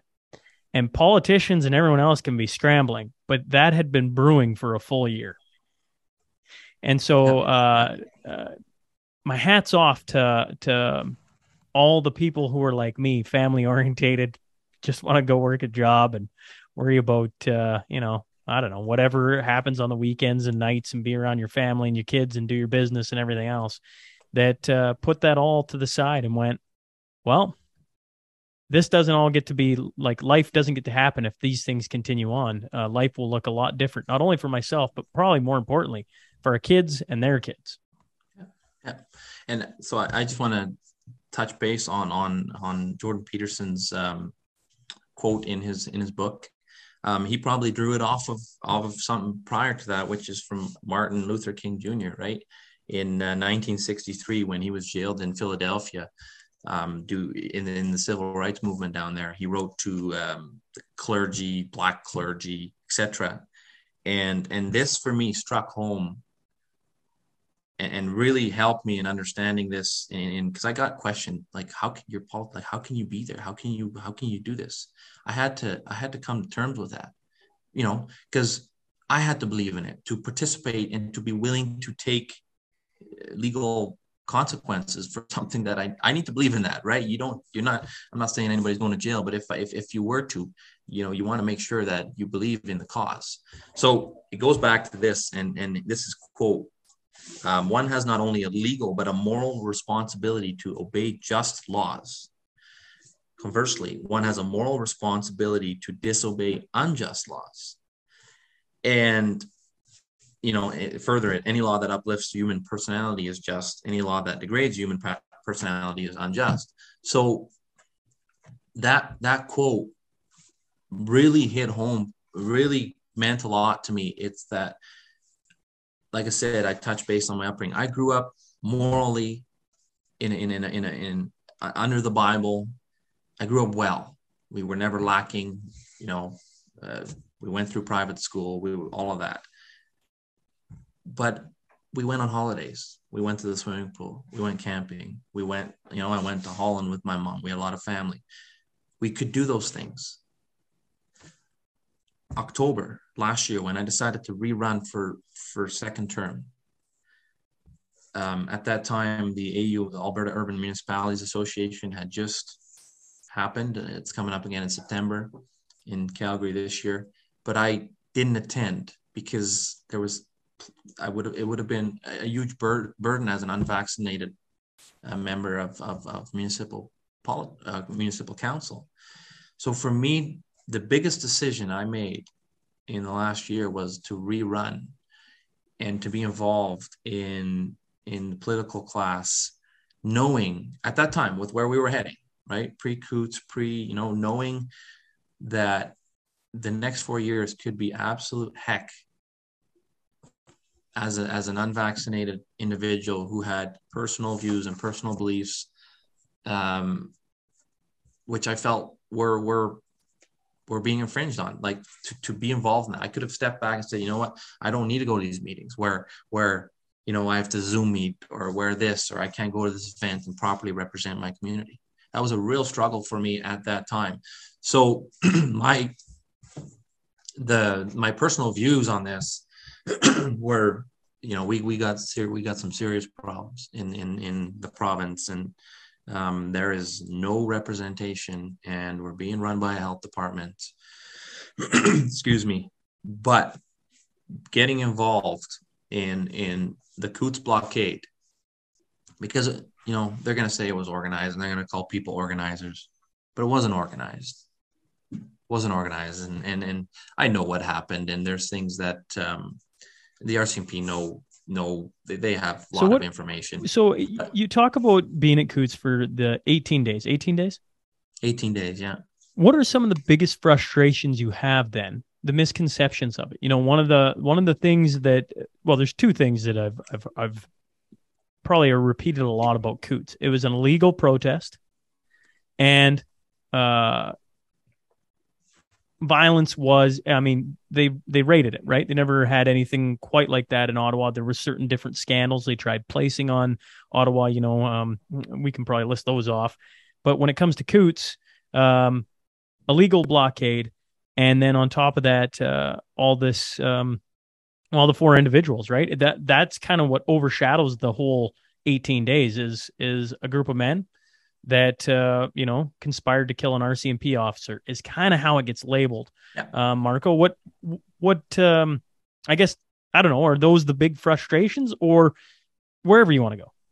Yeah, so so back to the illegal blockade. Um, in and of itself, you know, I I've had many discussions with individuals who participated after the fact, and and uh, they said, "Oh, we had every right to be on that highway," and I always shook my head and I laughed. I says, "No, no, guys, no, no, you know, like I believe in the rule of law. You know, it it, it was an illegal blockade. That is what it was. Um, that in and of itself is is is big. Now, you take the whole story, and it was a cry by um, individuals and, and and and a lot, right? You've seen the you've seen the turnout, you've seen the involvement. It was Coutts, you know, it was Ottawa, big, you know, capital. Uh, Coutts wasn't the biggest blockade. Ambassador was way bigger uh, financially, but Coutts took the limelight, as in Coutts was where it started. Emerson, uh, Surrey, Ambassador, they all, you know, they all there's no contact, but they all fed off of the Coutts. Well, and I mean, just happening. and and then just carry on with that, like uh, cities, right? You you go Regina. Edmonton, like everywhere. Like this this Yeah. spread, and you go, Yeah. was that organized? to use one of the terms you've been saying, it's like that's almost laughable, right? Like everybody It saw what was going movement. on and went, Yeah. "This is a great idea," and that only spread across Canada. That spread across the world. Now back Yeah, to Coutts. I know. Back to Coutts. So it, it's like I said, it was everybody fought was fighting their own battle, right? Everybody there was, you know, there was no contact. COVID. That was that was the biggest thing. Is is the families weren't allowed to gather. Uh, kids, you know, couldn't see, couldn't communicate with each other due to being masked. So it was a breach in in the biggest aspect of of our society, the inability to to to communicate to feel etc with others. But that frustration through through the freedom convoy the the, init- the start of it was um, became became a public thing. People could participate in things where others were sharing similar concerns. Like you know it wasn't a political class. It wasn't all those were only conservative they were only no it was people frustrated. I met people who if i were to guess their political standing it wouldn't be the same as mine.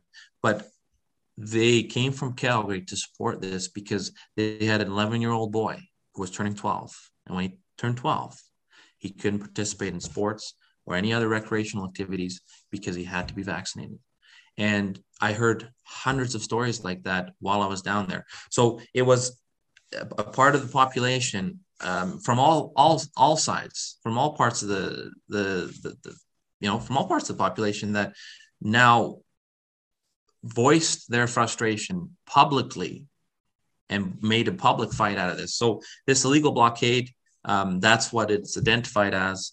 Uh, that is what you know blocking a highway is. Um, without bringing into the uh, without discussing the circumstances that led up to it you're, you're you're getting you're just getting a half truth you know? So um back to or what let's talk about what uh what really um what really took the the attention after the fact, what really um, muted the message of Coutts, uh, which you know you've you've probably heard right um, at the time, it uh, the media portrayed that we were infiltrated by a um, by a criminal by a uh, uh, aggressive element, and, and and our message was lost. It was you know that Monday morning, the message of Coutts, the on many aspects, you know the the peacefulness, like among the, the individuals participating, the relationships with the RCMP, our goals, our man, our mandates, our requests, all of that was lost because it became it became all about guns and it became about um, a narrative that uh, has truths to it but isn't true, and that's been you know for me coming out of Coutts that was a huge struggle. Um, what, what uh, when when you say uh, it has truths in it, but it isn't the truth. Expand on that thought for me. So, you know, if it weren't true, period, it's it'd be pretty tough to to build a story around it. But um, there were things said, and there. So, you know, uh, guns. You know, there's there's many stories out there. You know, they're planted, they're this, they're that. No, there was guns there. This is Southern Alberta. Since when, you know, I know that the governments want to ban guns. They want to, they, in their minds, guns are bad already. But legally, we are still allowed to own guns. You know, and this is Southern Alberta. You know, this is. My brother had a gun in the back of his truck on the way to Coutts. My dad phoned him and said, "Hey, like, that's not a good idea." So he, you know, took the gun. It was in a case. It was legal. He took it out you know, an event like that, you probably, you know, don't show up with guns. You know, that that's that's what I would recommend to anybody. Uh, if I were to write a book about uh, rules of protesting, don't bring guns. You know, that's probably a good thing. So, but 18 days, you're in the country. You're, you know, small hamlet of Coutts, right? It's it's coyote hunting season, so there was guns. You know, and people will say, "What are you talking about, Marco?" No, there there was guns because there's a point where I thought, oh, these got to this. There's no way this is this is not possible. But there was guns in the vicinity of the blockade. There would there would have been guns on farmyards. There would have been guns in residence in Coutts. So there is a truth that that's that's an example of, of of the truth. But you you you take that part of it and you tie in intent, and you have you got a big story, right? Now, there's another truth that ties into that. People down there were frustrated, correct? There was events that happened during Coutts that would have frustrated people. I remember even in our own org in, in in in the blockade i say organization when i say organization i'm just gonna that's like a reference to blockade even inside the blockade there was different elements right there's different views you know some people they were they're angry with the government. How can the government do this? You know, emergency measures, mandates. I won't go into detail too much, but force this, do that. People have lost livelihoods. People can't go south anymore. Truckers. So there was anger. So when people are angry, they say things. They they they express themselves. Um, we we I had to work with that too. I'm I'm I'm you know if I'm the diplomatic guy. I'm the guy that I know. Uh, there on occasion there was guys that um, you know there's I'd be talking to the RCMP publicly, which I try not to do. Like I mean on the street or in in, in public.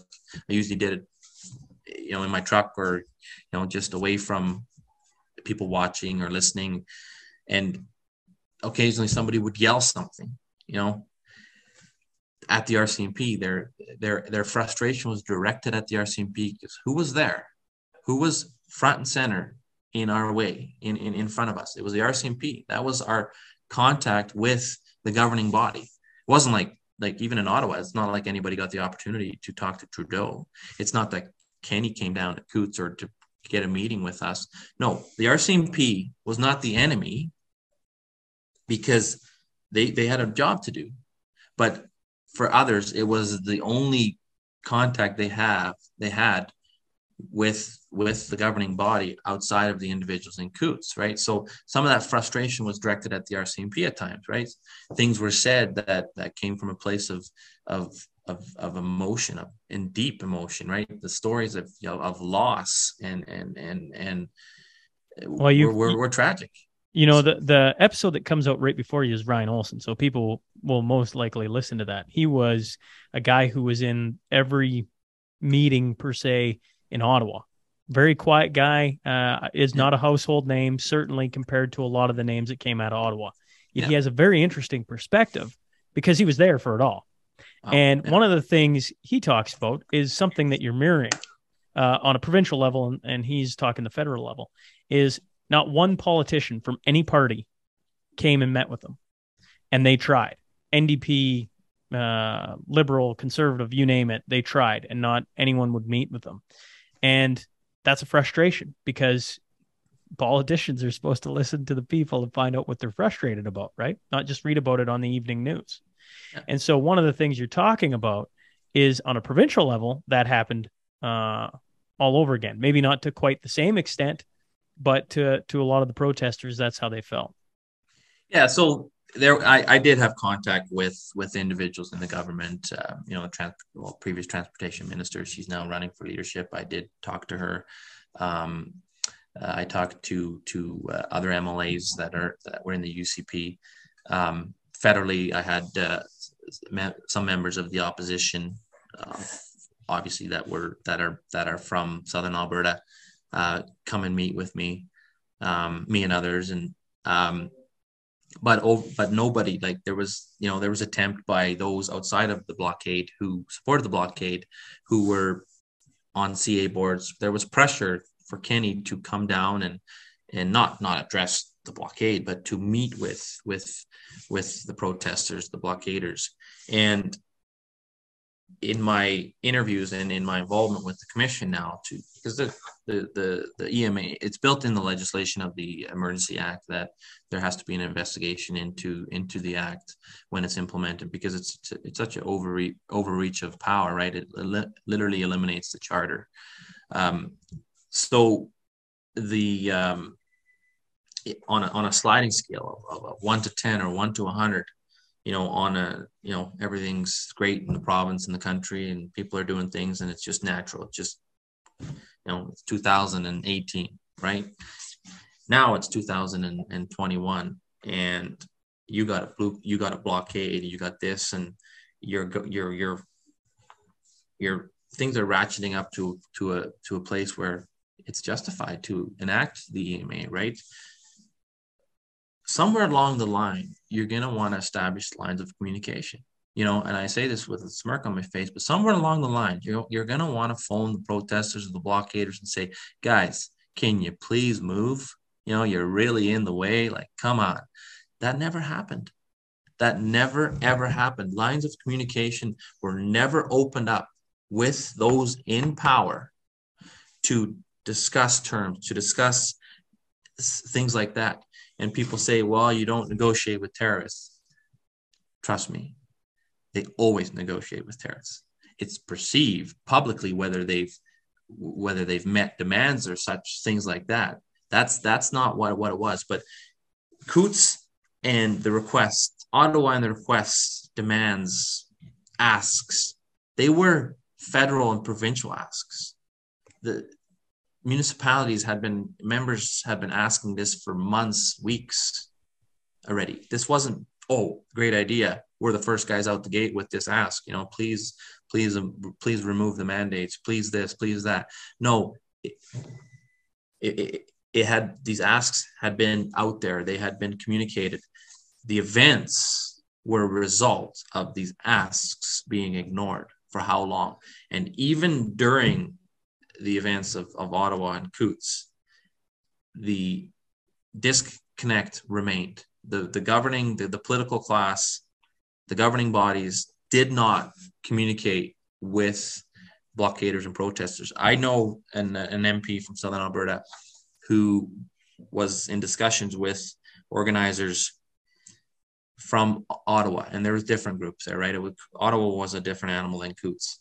Um, there was there was different, uh, you know, different factions, different factions. Sounds sounds extreme, but different different followings, different individuals, um, who were who were in contact with these MLAs and who were in contact with federal ministers, ministers and the cabinet ministers who had to go to the obviously had to go to the prime minister's office, etc.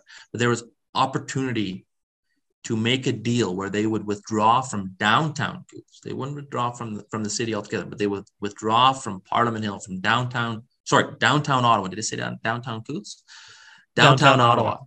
Yeah, they had they had the, the the organization wanted to do that. The the blockade, the, the protesters wanted to do that, but it ended. That the, these ministers took this up the chain and it it, it stalled. It got it, it never went anywhere. So one, the question comes up: Why was this not acted on?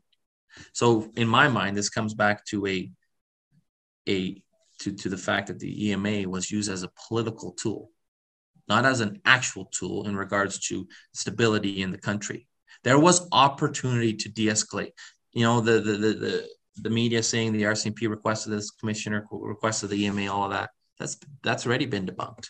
Nowhere did did yeah. the, the, the RCMP. And, and Ryan Olsen in Ottawa talks about uh, basically the day before that's enacted, they're having pizza with uh, a bunch of different people within uh, police and that type of thing, talking about a bunch of different things that were going to be really good. And then the next day, he goes, you know, you, you sometimes wonder if they knew it was coming. But the next day, it gets enacted, and I mean, basically destroys everything they'd worked up to and then and then you and then you you tack onto that everything that's coming out right now as they interview all the the people surrounding the emergencies act and you're bang on right? Like nobody was asking for it. Uh nobody you know uh i'm i'm sure they wanted things to move a little faster at times but overall things were moving in the right direction. Correct. So in in in the the timeline of Coutts and we had our reasons as well but when we open up the highway one lane. And when we obviously worked with the local schools and stuff as well to in the community to to get the blockade on the right side of the intersection. So we weren't effectively blockading the community as well right? That that took three days. The media said it took forever and it never happened but very quickly. You know we we shoveled people's sidewalks in that community. Like we were we we you know we handed out food all of that. And so very quickly we open up lane. We did something. We said hey this is what were willing to do. It wasn't until the Tuesday, the announcement of the second week, when Tuesday we, we got this phase one, phase two, or stage one, stage two, stage three, with a lot of maybes from Kenney, that we felt that it was so little and so much, you know, maybe so many uncertainties hinged onto onto these these stages that we felt we had to apply more pressure to the situation and we again locked down. So, but I just I so th- those are those are things that that we did as well. It, the, the blockade was a tool used to talk to to a government to you know not even a government that's big but to to a cabinet to a to a to a you know, pick committee to 10 individuals. 11 possibly no 10 yeah 11 the premier's 11 that hadn't been listening it was the last resort essentially like you know, I don't want to think about any other resource a person would have to take. That's not even that's not in us. Like we've blockading. Like I wake up some mornings and think, did I do this? This is so not in us. Some people will protest their whole life. Some people are anti-government. Like I remember the the little group, little gathering that stayed at Milk River weeks after. You know, I, I went down there once just to, you know, like what's going on and just to check in or whatever. And you know, some people, you know, they'll they'll protest something their whole life, but that's not us. You know, like I said, we're we're law-abiding, uh, uh, contributing members of society. So when you've driven that part of society or a certain part of society to to such an extreme extent, that there's a lot more questions that that beg answers than why were you guys at why were you guys participating in an illegal blockade? So, you know, back to this this this truth and um, uh, the events of Coutts and and there are truths. Um, you know the, the the RCMP had undercover officers in the in the blockade for a number of days, um, and they got in contact with some of these individuals that um, are, are still in jail and have been charged with conspiracy to commit murder, among others. um, murder of RCMP. So serious charge, but they in, in all of this, there are things said by these individuals out of frustration, but it, there are things said that are almost pulled out of them by these so these these these, these two undercovers were two girls. I'm aware that. I don't somewhere in the back of my mind I can picture it, but I haven't. I'm just going through media from. Can you give blockade. us some of the things they said, Marco? Uh, is that so, possible? So I like I said, so um um okay, so um we're talking about two individuals and a shipment that is being being brought in. So I dealt with shipments all the time, food, fuel, and trucks send down 10,000 10, liters of diesel. We're talking semis on the highway running nonstop when it's minus 30. Like we're going through shipments of everything and uh, how it's being brought in by said individual. Uh, that's based on wiretap information. Um, so these two these two U, UCOs, undercover officers, uh, were connected with these individuals that are in jail because they they were all four of them were uh, bunking together and such, but they weren't. They didn't show up together. They they were aware of each other previously, like they, but there was they weren't friends. Two of them were, two of them weren't. So there was just through Coutts, you made the connection. There was connections made very quickly. You're on, you know, you're there for the same reason. There's a lot of trust built right away. So the, these undercovers uh, became connect, and that was our goal to really look into these individuals as well, right? So they were working with with these individuals to bring in this shipment of of supplies. You know, um, I had stuff brought in too. I said, hey, bring this and this and this and put in a bag, and can you give it along with so and so because he's coming, and then I'll pick it up here. Like that's the short story of it. RCMP says there might be guns in that package. Now the media reports that that there's possibly guns in that package. Is like, and that's enough evidence. So, you know, here the um, the undercovers jokingly asked if if there was a bomb in the shipment. Because if it was, she didn't want to be involved. I'm word for word here. The two men laughed and said it was not a bomb. But that's that's the information that that gets presented in the courts because but who who who mentioned bomb first who mentioned bomb first the undercovers mentioned bomb so you have a hockey bag with stuff coming in, and when you when you when you create a narrative of what could be in that bag, when you say bomb, you're oh everybody's up, everybody's like that's ten, that's serious. But that's the narrative they created, right? So another thing, and, and don't get me wrong, they they did say things. There are things they said that I'm like, guys, oh man, like not smart. But there's probably things I said too that you know, here's a question for you that just I'm curious on your thoughts. Mm-hmm. Is are you thankful there? You know, as much as you look at the undercover officers and go, they led them in in certain things. Are you thankful they were there? Uh, and the reason I say that is like, do you think they prevented something bad from happening, or do you just think there was never anything going to be bad happen there? Well, based on um, the events of the blockade you know, their the excavators got disabled. We opened the border, we closed the border. On the Sunday of the last Sunday, the events of Sunday, and then the Monday we announced we were leaving and you know the arrests and stuff. We were as positioned as we were ever going to be. The highway was closed. You know, we even had it that the RCMP had to drive by the bunkhouse to get to their their headquarters. Um, didn't make them very happy, but that they had to because you know we had the ditches lined with equipment, everything. It was just, and we're talking equipment. You don't move any of that, right? So we were as positioned as we were going to be, and the the the the feel on the ground with the RCMP was had always been very courteous. You know, you've seen some of the videos of Milk River and, and, and the relationships. Yeah. You know, I, will go back to communication. I had a stellar relationship with the um, CCMGs. Uh, the CCMGs, their um, community conflict management group. So these individuals are trained to to deal with situations like this. So there's two groups. They overlapped half a day, and they were there for three days. So they rotated in and out. So that's that's who I dealt with on the hourly, like nonstop. So um, the the the relationship I had with them. Not, I'm not talking buddies. I'm just saying in Yeah. regards to the situation was phenomenal. We, when we were going to close the border, I phoned them and told them I says we're going to close the border. That's how it happened. There was this communication 100% prevented um, uh, serious situations between because they were very like these off there was there was huge organization down there on the RCMP side.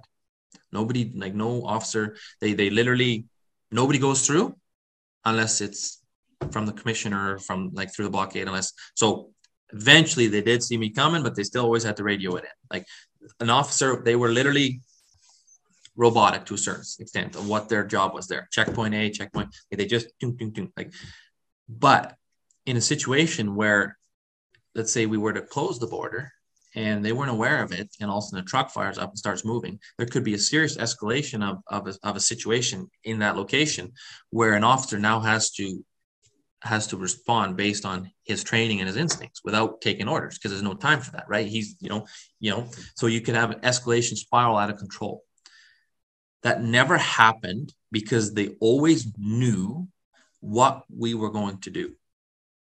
Now on their end they didn't tell us everything obviously but we always communicated with them yes we are blocking the border but other than that we are listening to to you guys we, uh, public safety was a huge concern. You know, one time there was some joyriding with tractors on a closed highway, right? Because it's closed, you know, 15 miles of highway. That's so a bunch of these farm kids went joyriding with tractors and um, nobody thought anything of it. But the RCMPs responded with their vehicles and just in front and on behind. And I had a sergeant come in pretty heated and uh, he said, quote, uh, Marco, these fucking tractors need to stop driving down the highway. I remember looking at him. I says, "You're right. That's not why we're here. We're not here for this. We we need these tractors as a, as as as a, that, those are our tools to to counter the the pressure by the RCMP. But they don't need to be driving. We park them. So what happened was we parked them, and the keys got pulled, and the keys got put in a bucket, and they went into the bottom bottom drawer of uh, in the RV. Because what if an officer who is the law is used to being listened to. So the RCMP officers aren't necessarily trained to to to deal with disobedience on a scale you know that a blockade would be because we're literally disobeying them and they want us to go and we're still not listening for 18 days in a row so there could be characters there could be emotions inside the rcmp on, on an individual level where an officer is like screw these guys they need to freaking listen so he's going to enforce what if we get a situation where something happens with a tractor and, and, and, and a cop car and somebody gets seriously hurt? That's not why we were there. That would take away from the message of why we were there. So all opportunity to to ensure public safety of participants of the RCMP were taken very seriously. Like that was a big part of my day to day to to make sure that scenarios didn't didn't have like that that circumstances prevented escalation other than our core objective, which was to to to be on the highway and block the border. Other than that, it was a lawful, peaceful blockade.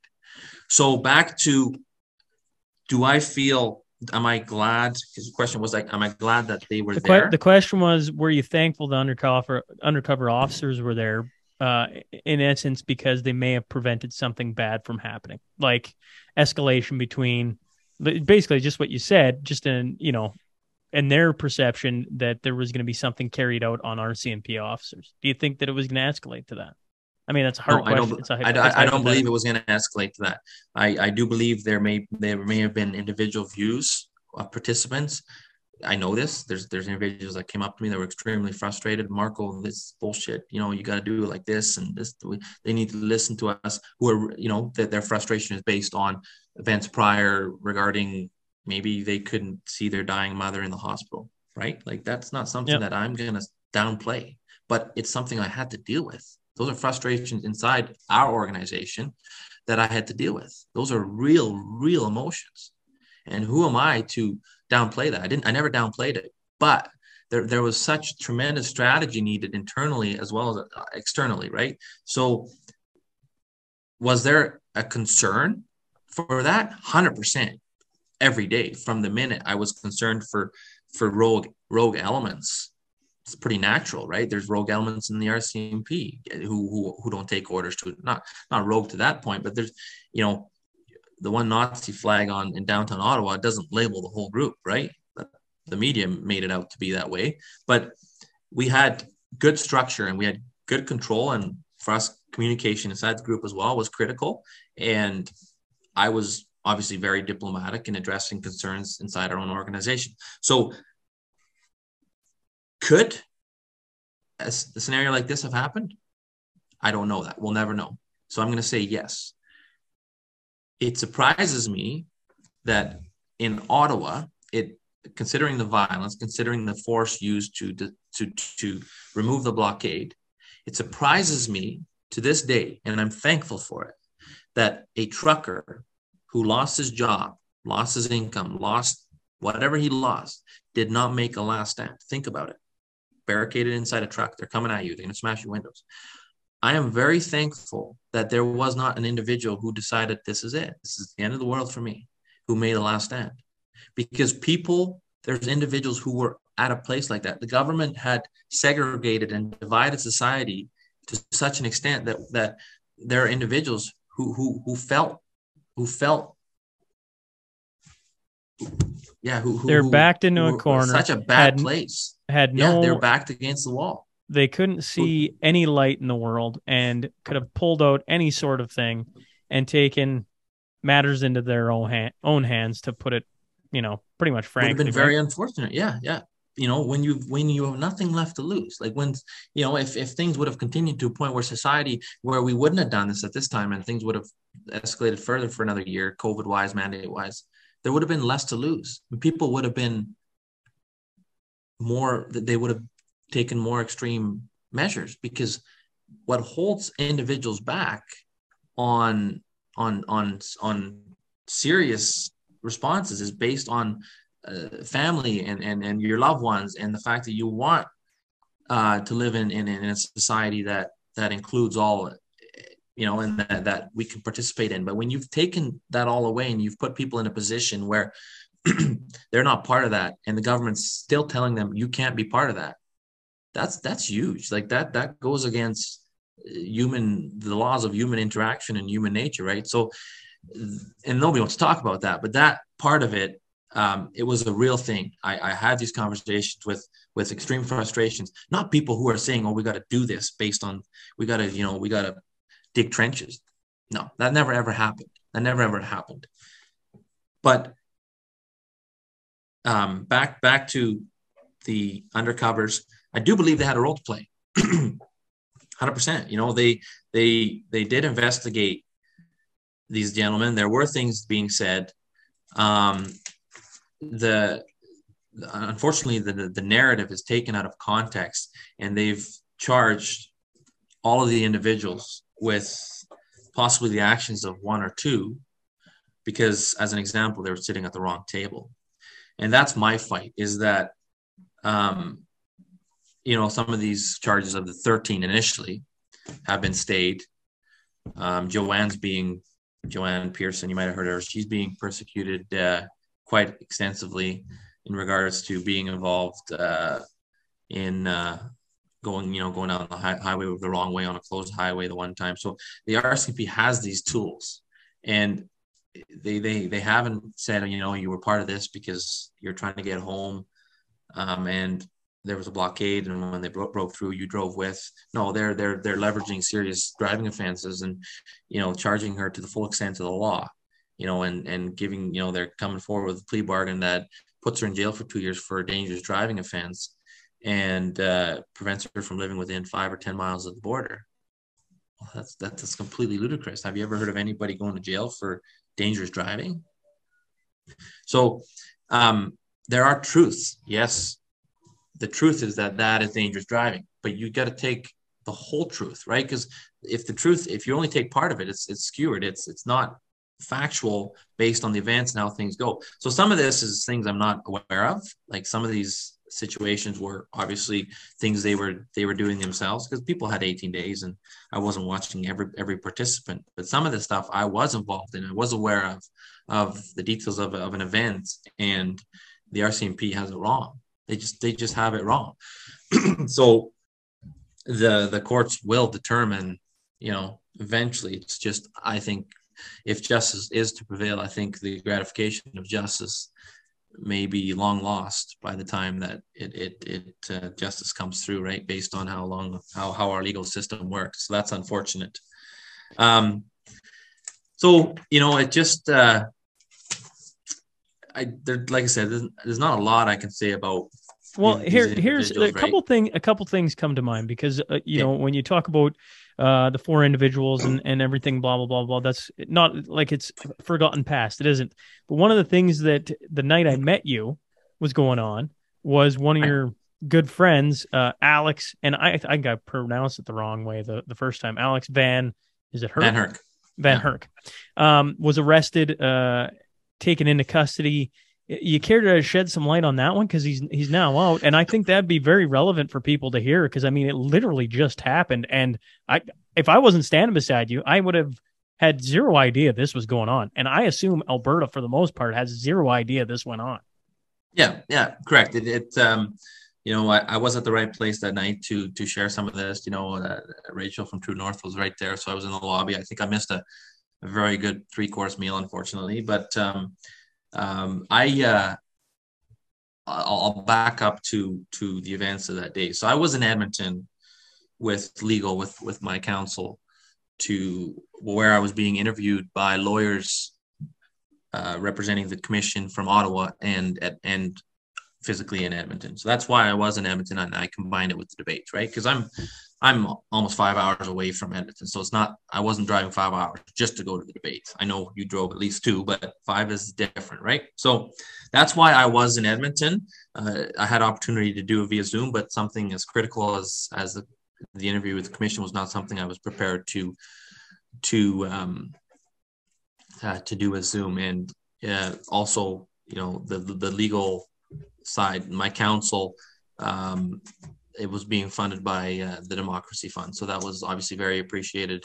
Uh, and they have requested standing at the commission as well. So I was there for that reason. And as I was walking into the interview at about um, uh, one o'clock, I got a call from Alex. So Alex, he's uh, like I said, he's a participant in the blockade. He's a good friend of mine. He's um, he's a farmer, uh, just south of Fort Macleod, and quite involved uh, less involved politically. He's he's definitely you know I think he's bought his UCP membership, but very involved in some of the freedom movements. He got a call because he had got charges stemming from the Grace Life Church um, event that happened last year March with Pastor Coates. And if you recall, the the RCMP under authoriz- under orders from AHS um, put a fence around that whole compound and uh, prevented uh, people from attending church from attend, attending church. Think of how uh, far we we've come. I mean, yeah, anyways, that's right. That first yeah. weekend, there was a pretty sizable turnout to this this um, this uh, this location by protesters. Um, Alex being one of them. I, I remember him asking me, "Hey, Mark, are you coming?" And I, I thought about it, and and I never did. And, um, I'm in a way thankful that I never did uh, not saying that I would have been doing the same things that Alex does. We're best friends, but we're not. We do things differently. Um, but he, um, he, he, his, um, his, uh, um, his. I'm gonna. I'm just talking about his personality. He, he, the the unjustness of it all.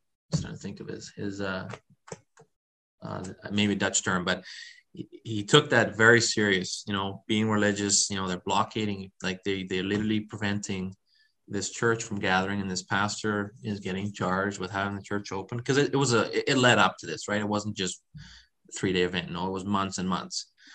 And i don't agree with yeah no i i don't know all the details and i'm pretty sure that it, there's there's two sides to the story. But there's a fence around the church.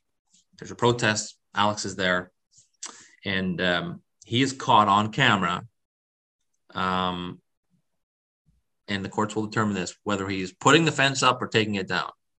One of the one of the two, because he's holding on to the fence, which is public information. So he's either helping put it up or take it down. I guess the RCMP officers on the other side of the fence will have to testify to that.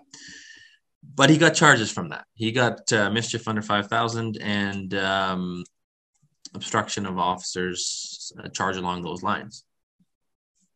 Um, and he uh, they've they've called him on it. They've asked him to come in on it, and he always felt that the political the the COVID landscape was changing, and it was in his best interest to delay as long as possible before dealing with this. And he's probably not wrong. Um, but I had always advised him go in, deal with it. But he had a bit of an objection with the fact that they take your fingerprints, and if you then are convicted, they get uploaded to the database. So we had many arguments about. I was like, buddy, it's just fingerprint. But he just something in him was they can't do that. They have no right. So he was he's like, hey, this I'm not doing it. So he never went in. The RCMP never made any real attempt to deal with it. Like I'm pretty sure if they would have pulled him over in a traffic stop somewhere in Lethbridge and they would have pulled his name up, they would have seen, hey, you're standing warrant, uh, you're coming with us. Never happened. So it never got dealt with. After the fact, of this of, of, last week Thursday, after Thursday, we now realize that the investigations into Coutts are at a point where they're laying charges because there have been no charges laid on any other individuals other than the the the, the week that the blockade dispersed and those individuals. Um, so he gets he phones me as I'm going in and he says, Hey Marco, SWAT's on my yard. So when I say the yard, he's got a farm, it's big. He's the SWAT's on his yard, they're at his house. He's not has he's not home, right? But he's aware of it. And um, I remember telling him, I says, I was like, Oh boy, they're they're after you now. Like, this is it. And I remember advising him, I says, Alex, don't get arrested. People are gonna be like, oh, Mark, what are you talking about? I said, don't get arrested. I says, because there's always strategy, right? There's always strategy in how you respond to these things. I said, if you get arrested, the record states that you evaded arrest and that they had to come and get you and that, you know, you resisted arrest and that'll be uh, critical in, in, in, in the courts and determining who your char- who you are and your character and all of that, right? They'll, I see how this works. I see a lot of stuff here that they're saying and they use that. I said, you need to get into Fort Macleod and you need to turn yourself into the local attachment. You need to take back the control, or not the control, but you need to let the record state that you turned yourself in. That those are two critical things.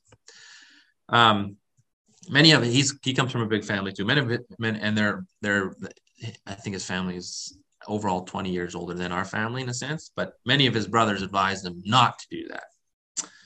Uh, I'm very thankful he thought about it and did exactly that. He turned himself in. Um, he was informed that they were there for charges stemming stemming from the um, Grace Life Church event, and that all he had to do was come in, do his fingerprints, do this, do that, and he would be released by supper. Um, he went in and he went in with a bit of an entourage. You know, about 20 people went in and, you know, just support, right? Just, hey, you know, Alex, uh, like, what are they actually going to do? You know, there's a bit of mistrust. And um, I, I'm in this interview and I'm coming out of this interview and I'm hearing that Alex is still, um, still in jail. And now there's additional charges. And I was in the interview with his lawyer so I'm in, in Edmonton with his lawyer, and he's in jail in Fort Macleod, or in in in, in just in the detachment, not in jail, right? He's he's there. Um, by five o'clock, so you know the VIP portion of the uh, debate started at four thirty. I don't know if you were, yeah, you were part of that. Yeah, you were yep. there. Yeah. Um, I, w- I showed up there with uh, a good friend of mine, David Parker, and very quickly I was dealing with this, and I ended up going into the hallway and started taking calls from individuals down there, and Alex himself even reached out, and I became aware of an additional charge, a charge of mischief over five thousand, serious charge, st- stemming from Coutts. So the RCMP um, had communicated that as he was going in, and he thought he said, "Well, I still have to deal with it because this is serious. Like SWAT's got the place like this is they're here now. Like this is not gonna. I can maybe get away for another 24 hours, but they're gonna get me. Like this is not the Wild West anymore, right? So that was um, thankfully his conclusion as well as mine, and he went in. Um, the RCMP had communicated, and this is serious crimes out of Airdrie that is down here. They had communicated that there would be that there were no conditions when he's in there and he gets he, he you know last night I was with him we had a big event for Macleod and um I was I I've talked to him many times. Like he phoned me the minute he walked out that night. But he um he said I went up to actually go and sign you know the the document. And he's like I seen your name. So my name he's seen my name on, on as one of the conditions. So one of the conditions was that he have no contact with me. I emceed his daughter's wedding the weekend before. Um, my first job was for him when I was 13. Um, when I moved out, they were like a second family to me. Now, as adults, we're we're, we're equals in a sense, but we were just like we're, we're best friends. Like it's not even that we were both involved in the in the in the blockade. We're both at Coutts.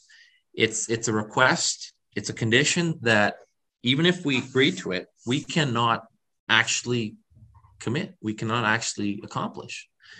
Small town, business intertwined, family intertwined. Uh, it's a scenario that that I see played out with Tamara Lich. So Alex signs, and we run into each other in the post office. We agree to this condition. So when we break it, they're going to put us, put him in, in, in this case, him, but I know what's coming. So they, they put him away for good because he broke his own agreement. Correct? That's how I work with Tamara Lich, right? So he's he's seen that, and what he actually physically did is what he told me yesterday. He says, "I took three steps back, dropped the pen, and said, "Where's the cell?" You know, like I'm going to jail. Like I, I can't sign this. It took a bit for that to come out to the public, people gathering outside. Um, to myself, I heard something about a condition so I right away thought, oh, this fingerprint scenario. I was like, oh, Alex, is this really a hill you want to die on? You know, you, you, you got to do this fingerprint thing. 10, 15 minutes later, I, I, got a call from the lawyer, from Martin, who was on his way down to back home to Calgary, who's dealing with this, and said, no, the condition is that he has no contact with you. So I was caught off guard completely. I was like, this is ridiculous. This is unacceptable. Um, and it was the RCMP, I don't believe that that the RCMP officers, serious crimes SWAT, who's implementing, who's who's who's um, who's enforcing this arrest, wasn't aware of this condition. It was on the document, and if they were, it's a sneaky move by the, the crown prosecutor to throw it in last minute. Either way, he can't sign that. I know he can't sign it. I couldn't. I can't sign it because it's not something we can do. So it puts us into serious problems down the road. So this, this, this, the public becomes aware of it. People start responding. I get True North on and Rebel News on on the story right away. Um, I felt I was at the right place to be dealing with this. I'm thankful I wasn't in Fort Macleod because um, it would have just as a, you know, it's our town. You know, well, think well, think about it. You know, you always think of like these these little moments. You're like, what? Why? Why was I sitting where I was sitting when X happened? You were sitting in a place where all of Rebel News was. You you already mentioned True North. Yeah. I, I'm I don't put myself in the same category, but I don't not put myself on the side of you know we would have never met if it wasn't for we would have never met. And yeah. I and I was I, I came home from there going, I just got to like kind of witness in a really like four broken conversations how a guy was arrested to how he was released with a group of people out front putting pressure on them to release him. And you go, I, we can get into why you were there at that point in time, surrounded by probably the, some of the most influential people in Alberta to have conversations with to put pressure on it. And then, I mean, you bump into me as a maybe a cherry on the top. I don't know what I am, but regardless, um, you get to hop on here a week later and and you go, yeah, that was um, quite the timing, right? Like that was yeah. almost perfect timing for something uh, to happen to have a repercussion or whatever, a, a bounce back opportunity, whatever we're going to call it, where you get True North, Rebel, Shaun Newman podcast. I don't know if I get to put myself in the same uh, category as Um, that, but but regardless, Yeah, no, I I agree. So because even um, j- like just before six o'clock, I had thought, oh, if I if I get if I leave now, I'll be there at eleven, and I because part of me wanted me, I wanted to be there. I was concerned again for because for for what could happen and and you know keeping things peaceful. So I'm in contact with with family of mine who are there supporting, right, and family of his lawyers. Lawyers are asking me, and and this part is is again and I kind of laugh, and there's no criminal charges coming out of this. So I'm going to tell the whole story on this. So I kind of laugh and says, I know why they don't want us to talk. I know why they want us, they want to cut communication between Alex and myself. As like, Alex is in jail and I'm in Edmonton, and this still happened. We were we were still able to get this done, right? So it goes back to guys were keeping this peaceful until we became aware, and it it, it, it remained peaceful, but the support was building, but no no equipment, nothing like that. It was just good, you know. It was just people coming out in front of the attachment and and just you know hanging out. Uh, I think that the, the point where the RCMP realized like, oh boy, what's going on is when one of his brothers, who has a porta potty company, showed up with a trailer with porta potties, because that signals a long term commitment to to being in front of this attachment. Uh, you know, we had people from uh, you know even the mayor of Fort Macleod was um, was there. They had unrestricted access to their attachment for emergencies, etc. But the concern was that they would try to whisk Alex out of there to either Lethbridge or such. That was something we were trying to prevent because any kind of leverage or pressure we're trying to put on him was possible due to being a small town, small detachment, all of that. But you bring uh, Alex into the city and they just put him, they'll put him away until he does agree to sign these conditions, eh, which is legal, which is justified on their part. That's that's they're allowed to do that. And if he signs and breaks them, he's back in jail again, based on how the justice system works, right? So, um, the the the, the issue really became the RCMP had repeatedly lied to the public, lied to Alex, lied to myself on on critical things, you know, be released by supper, no conditions.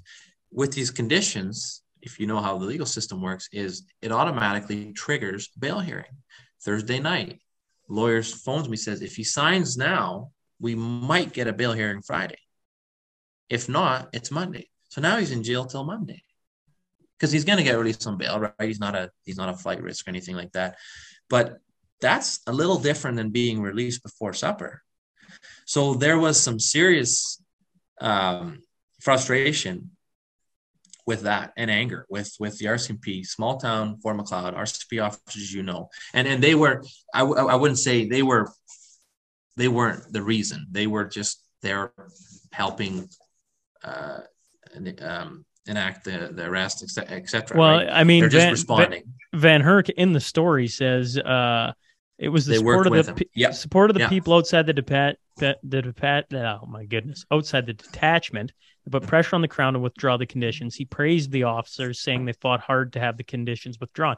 So, like by all sta- uh, accounts, it was all positive on all fronts, except for some of the things that got slid in, like you say. Yeah. And then all of a sudden, the crowd forms, and they probably, I, I don't know. I mean, geez, they were, uh, I assume, you know, the idea was you arrest him on the farm, you whisk him away, or you, you know, you take him away. He signs the conditions. Now you've taken, you know, uh, they've identified obviously uh, one of the spokespersons of Coutts and his best friend as being a little bit of a problem child, and they're going to try and find ways to make that more difficult. And Yeah, instead, exactly. Right? Exactly. Yeah. Yeah. So the RCMP now the concern with the, the with the RCMP on the ground and obviously the officers from serious crimes that were in Fort Macleod was what this could be, and those concerns are well, the, the, those concerns are legitimate because what this would have been by the next morning, and it's not of my not of my doing, but what this would have been the next morning would have been big would have been a thousand people. And and there was no you know there, when something like this becomes public the, the, the rcmp eh, the, the crown takes a position. Now it's public. Now they now they now they're held. Now they have to follow through. But the public took a took a position took a standing right from the beginning and it was growing. By the by the hour there was 50 more people. And it when it became apparent that they had no intentions to release him unless he signed those conditions, is where we said, this is where we need to hold them accountable. They cannot. I understand how it works. When you have no support, when you really can't afford to take a day off, and you you, have no choice but to sign conditions the RCMP impose on you, communicated or not, slid in on the last minute or not. You have no choice. You might have to go home. You might, your kids might be at your grandparents. Thankfully, we have that support in our small, in our rural areas where uh, people come out because we care. You know, we care for each other, and you know, big families help. But uh, like I said, I my family alone is a small army, but um, it uh, it was the injustice of how they laid these charges and try to implement them that triggered this response. We didn't we didn't push to withdraw charges. The charges we understand where they came from. We understand that. That goes back to previous conversation. We know something's coming, but it was the injustice of the condition and how they tried to implement that that we weren't going to let happen. We weren't just going to take that sitting down. So we responded, and I'm not going to speak to to my involvement in that. I was in Edmonton, so that you know we'll just leave it at no involvement. But um, equipment showed up. We said, This is where we stand. This is wrong. And uh, thankfully, in those four or five hours, there was a lot of political pressure. There was a lot of pressure from the RCMP to prevent a, a serious escalation not not like a peaceful one, but a serious. You know, you, also yeah. you've got your your town that increases by a quarter of the population because you got a thousand people coming from BC, Saskatchewan, etc. So um, they made the right choice. Unfortunately, this crown prosecutor isn't so happy about it because he really wanted this. He imposed these conditions, and I got to hear the next morning that he was he was quite pissed. So um, for Alex, it's good. Unfortunately, it it um, it concerns me a bit about because I've been informed that um, that I have charges coming uh, from my from my role in in Coutts, and uh, I was supposed to see them um, based on what the RCMP has communicated. Uh, communicated, I was supposed to see them today or or yesterday or today, and on Wednesday they they phone and says actually it'll be a couple weeks yet and it just getting this this investigate this this report here here as well and reading through it uh, in regards to events in the comp in, in the blockade um, these four individuals are obviously being the highlight of the investigation at that time but uh, just the only name that i keep on running into is that of my own it, it, it it concerns me that the charges are determined that's what they've communicated to me so I got a wasp buzzing around my head. I Thought I saw yeah. yellow. You see that? I got my window open, no screen in there yet. I'm gonna have to. I'm gonna have a big welt in my head already. So, um, that's um, a first. That's a first for the podcast. Say, I was joking yeah. with you beforehand about you know different places, microphones, all that. Di- use that stuff. evidence to kill something. But uh, but uh, I've never seen a wasp come flying into an interview before. Right, buzz. You know, yeah, I got fly by of the head. That's pretty good. Here, watch out, watch out. I have to get this right on camera now. You know that, right? People are gonna, everybody, all your viewers are gonna laugh if I miss and get stung. Good. Um, little bugger. Um, so I guess going back to uh, so you're waiting, you know, as we I'm, wind I'm, up. I'm now waiting for this to happen. And I told Alex, I said, I'm, I told me like, yes, I said, you know, I'm going to be dealing with all your shit. He says, now they're mad at you and I'm going to get the, I'm going to be the one that has to pay for it because you're, you're, you know, your scenario is kind of done to this point. And, and, uh, um, just a little worried about some things. We've definitely we're taking proactive measures. You know, lawyers have reached out to the prosecutor. We've reached out to the RCMPSs, and I said well, I t- the day I, t- I left. I tell you what, Marco, you when yeah. when you know more, we'll uh, we'll keep our lines of communication open. Um, because Absolutely. because yeah, I mean, we story all on its own. Well, that's right. And the thing is, is uh, we've been going for two and a half hours now. And I look Oh, at the clock and I just go, you know, I, I, do, am I opposed to five hours? No, but I mean, at this point, I go like, there's some topics, uh, you know, that as more information comes to light, I think you'll be better. Uh, you'll have better tools to talk about it. And one of the Totally. things that's probably hanging over your head is exactly what it's going to be. And uh, you know, the fact it was supposed to be out today or tomorrow, and then all of a sudden they go, "Oh, it'll be a few more weeks," feels almost like a tactic in itself. Regardless, before I let you go, and I would just say, uh, when things come to light, you just reach out and, and we'll see what we can do on this side. Okay. Um, but before I let you go, we always finish with a with a question, and I'm I'm really starting to wonder if I shouldn't start with this question, folks, because I feel like it's becoming increasingly when I have people such as yourself on, you get what you stand behind. But the, the question is, we'll, we'll start here. It's the Crude Master final question. Probably should be the Crude Master first question. Maybe that's where we'll go. Anyways, a shout out to Heath and Tracy McDonald. They've been supporters of the podcast since the very beginning. And the question is simple. Uh, he said, if you're going to stand behind a cause that you think is right, then stand behind it absolutely. What's one thing that Marco stands behind? One thing, boy, that's the tough part of the question. Um, but in, in general, um, for me, regardless of political standing, right? Because we touch base on that and we touch base on my views on that. Regardless of political standing, I believe in in uh, the freedom of, of expression, personal autonomy, and the role government plays in society. And obviously, COVID is still first front and center in, in, in our in our lives. The effects of COVID. For me, it's it, it's ultimately justice. There there's there's parts of this uh, of events through COVID that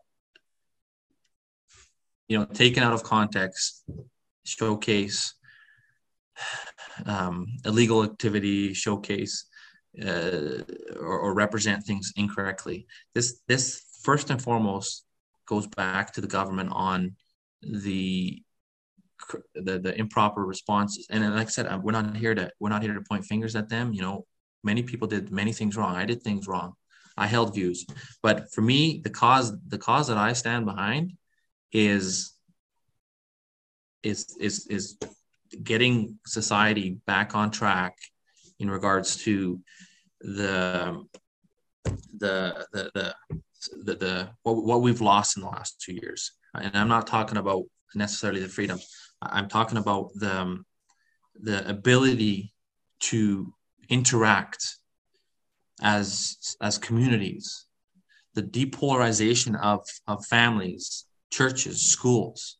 Like we have and it'll, it'll take years but we have a society that has become so partisan and so polarized and so positioned on on on things that that weren't even issues that didn't even matter.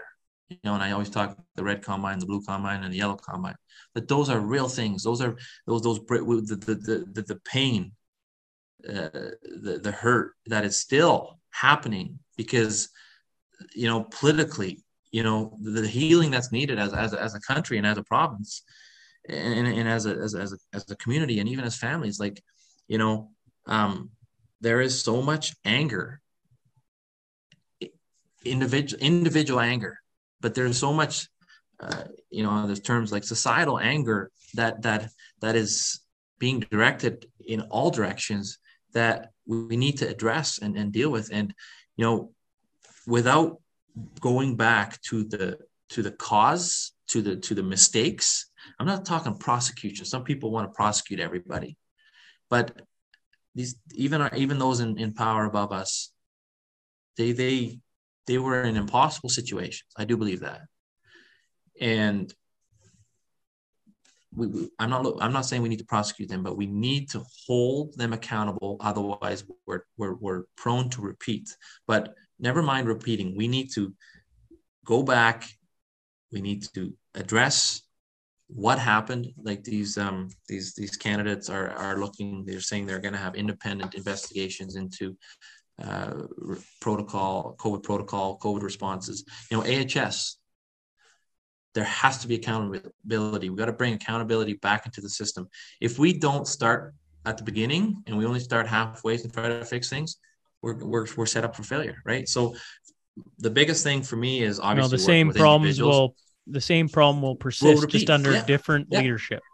Yeah, like obviously, I feel that there's certain leadership that can work that do this better than other leadership, and those are individuals, and they do have a political standing, and they are part of a political party. But this comes from all sides. This comes from, you know, it's unfortunate that that, you know, I look at this event in Grande Prairie Monday. Yeah. Was this? Yeah, Elliot. Elliot McDavid. Yeah, like I, I've I've met Elliot McDavid on many occasions. Do I agree with him on everything? Absolutely not.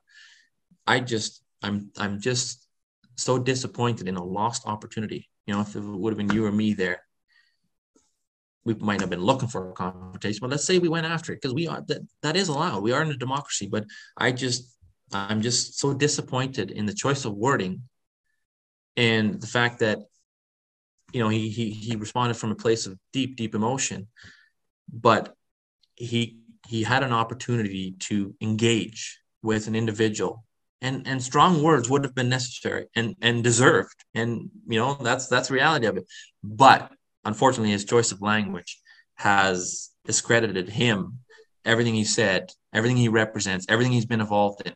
But that also comes from the other side. And that's where the other side because it's tough to it's tough to to uh, applaud his actions. It's tough to publicly say you know good on him you know? But we don't know his circumstance. We don't know the loss and the pain and the hurt he's he's he's he's he's endured but at the end of the day i do know one thing in that he is fighting for what he believes is right now the actions is probably the tactics is probably where I agree with disagree with him, but his goals might be similar to yours and Yeah, mine. he might But be on the what- same. He might be on the same road as all of us, Exactly, just but it's in a different lane.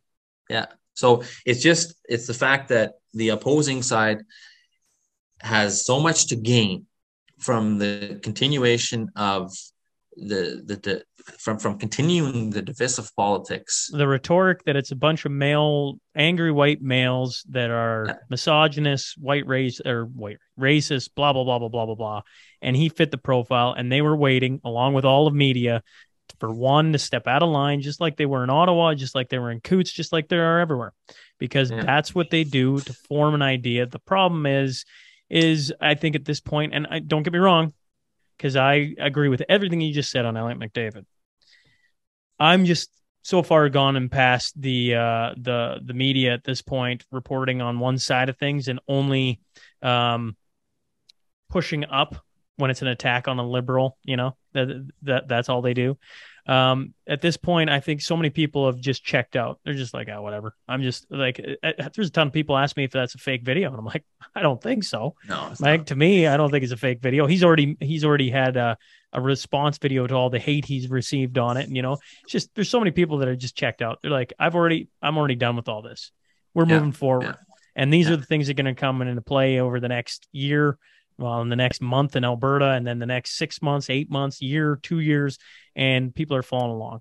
Either way, Marco, I've really enjoyed this. Uh, like I, I do, um, truly mean it you have my number. So as things start to progress or or, or whatever, degress, if that's a if that's a word, I don't know. Regardless, you got my number. Let's stay in communication here as we move along, and uh, the podcast on this side of things will will certainly do my best to to keep people informed because I think you know one of the things I look at the chance encounter just as much as anyone else. Are me and you going to agree on everything? No. Are my listeners going to agree with you on everything? No. Uh, that's what I love about it. Uh, but regardless, something happened in Alberta that I didn't hear, and I can't read every news article and, and listen to every podcast. So to hear it firsthand, to shed some light on it, to hopefully, you know, let other people hear it as well and go, oh, and start thinking about some different things. That's what we do here. And I just appreciate you giving me some of your time this morning. And I assume somewhere down the line, our uh, paths will certainly cross again. I do believe that. Yeah, I uh, I, I I thoroughly enjoyed this as well. I um, I had a lot of information uh, come you know come uh, come to my attention even in the last 24 hours. Um, so it's like what what do I share? And I think we we we went we it was very organic, um, but we didn't go down too many rabbit trails. Um, I think there's a lot that we can definitely um, discuss uh, going forward, and there will be developments. Uh, we'll call it that that that are that are happening, and um, I, I really just appreciate the opportunity to to you know that's that's back to the cause and i'm going to keep it real short here is to get the other side of the story and that's what your podcast is right because there's media and in, in my interaction with media as the role i took and even friday i had the new york times reach out again and i've been talking to them quite a bit. They're doing a big piece on coutts and the political climate in alberta.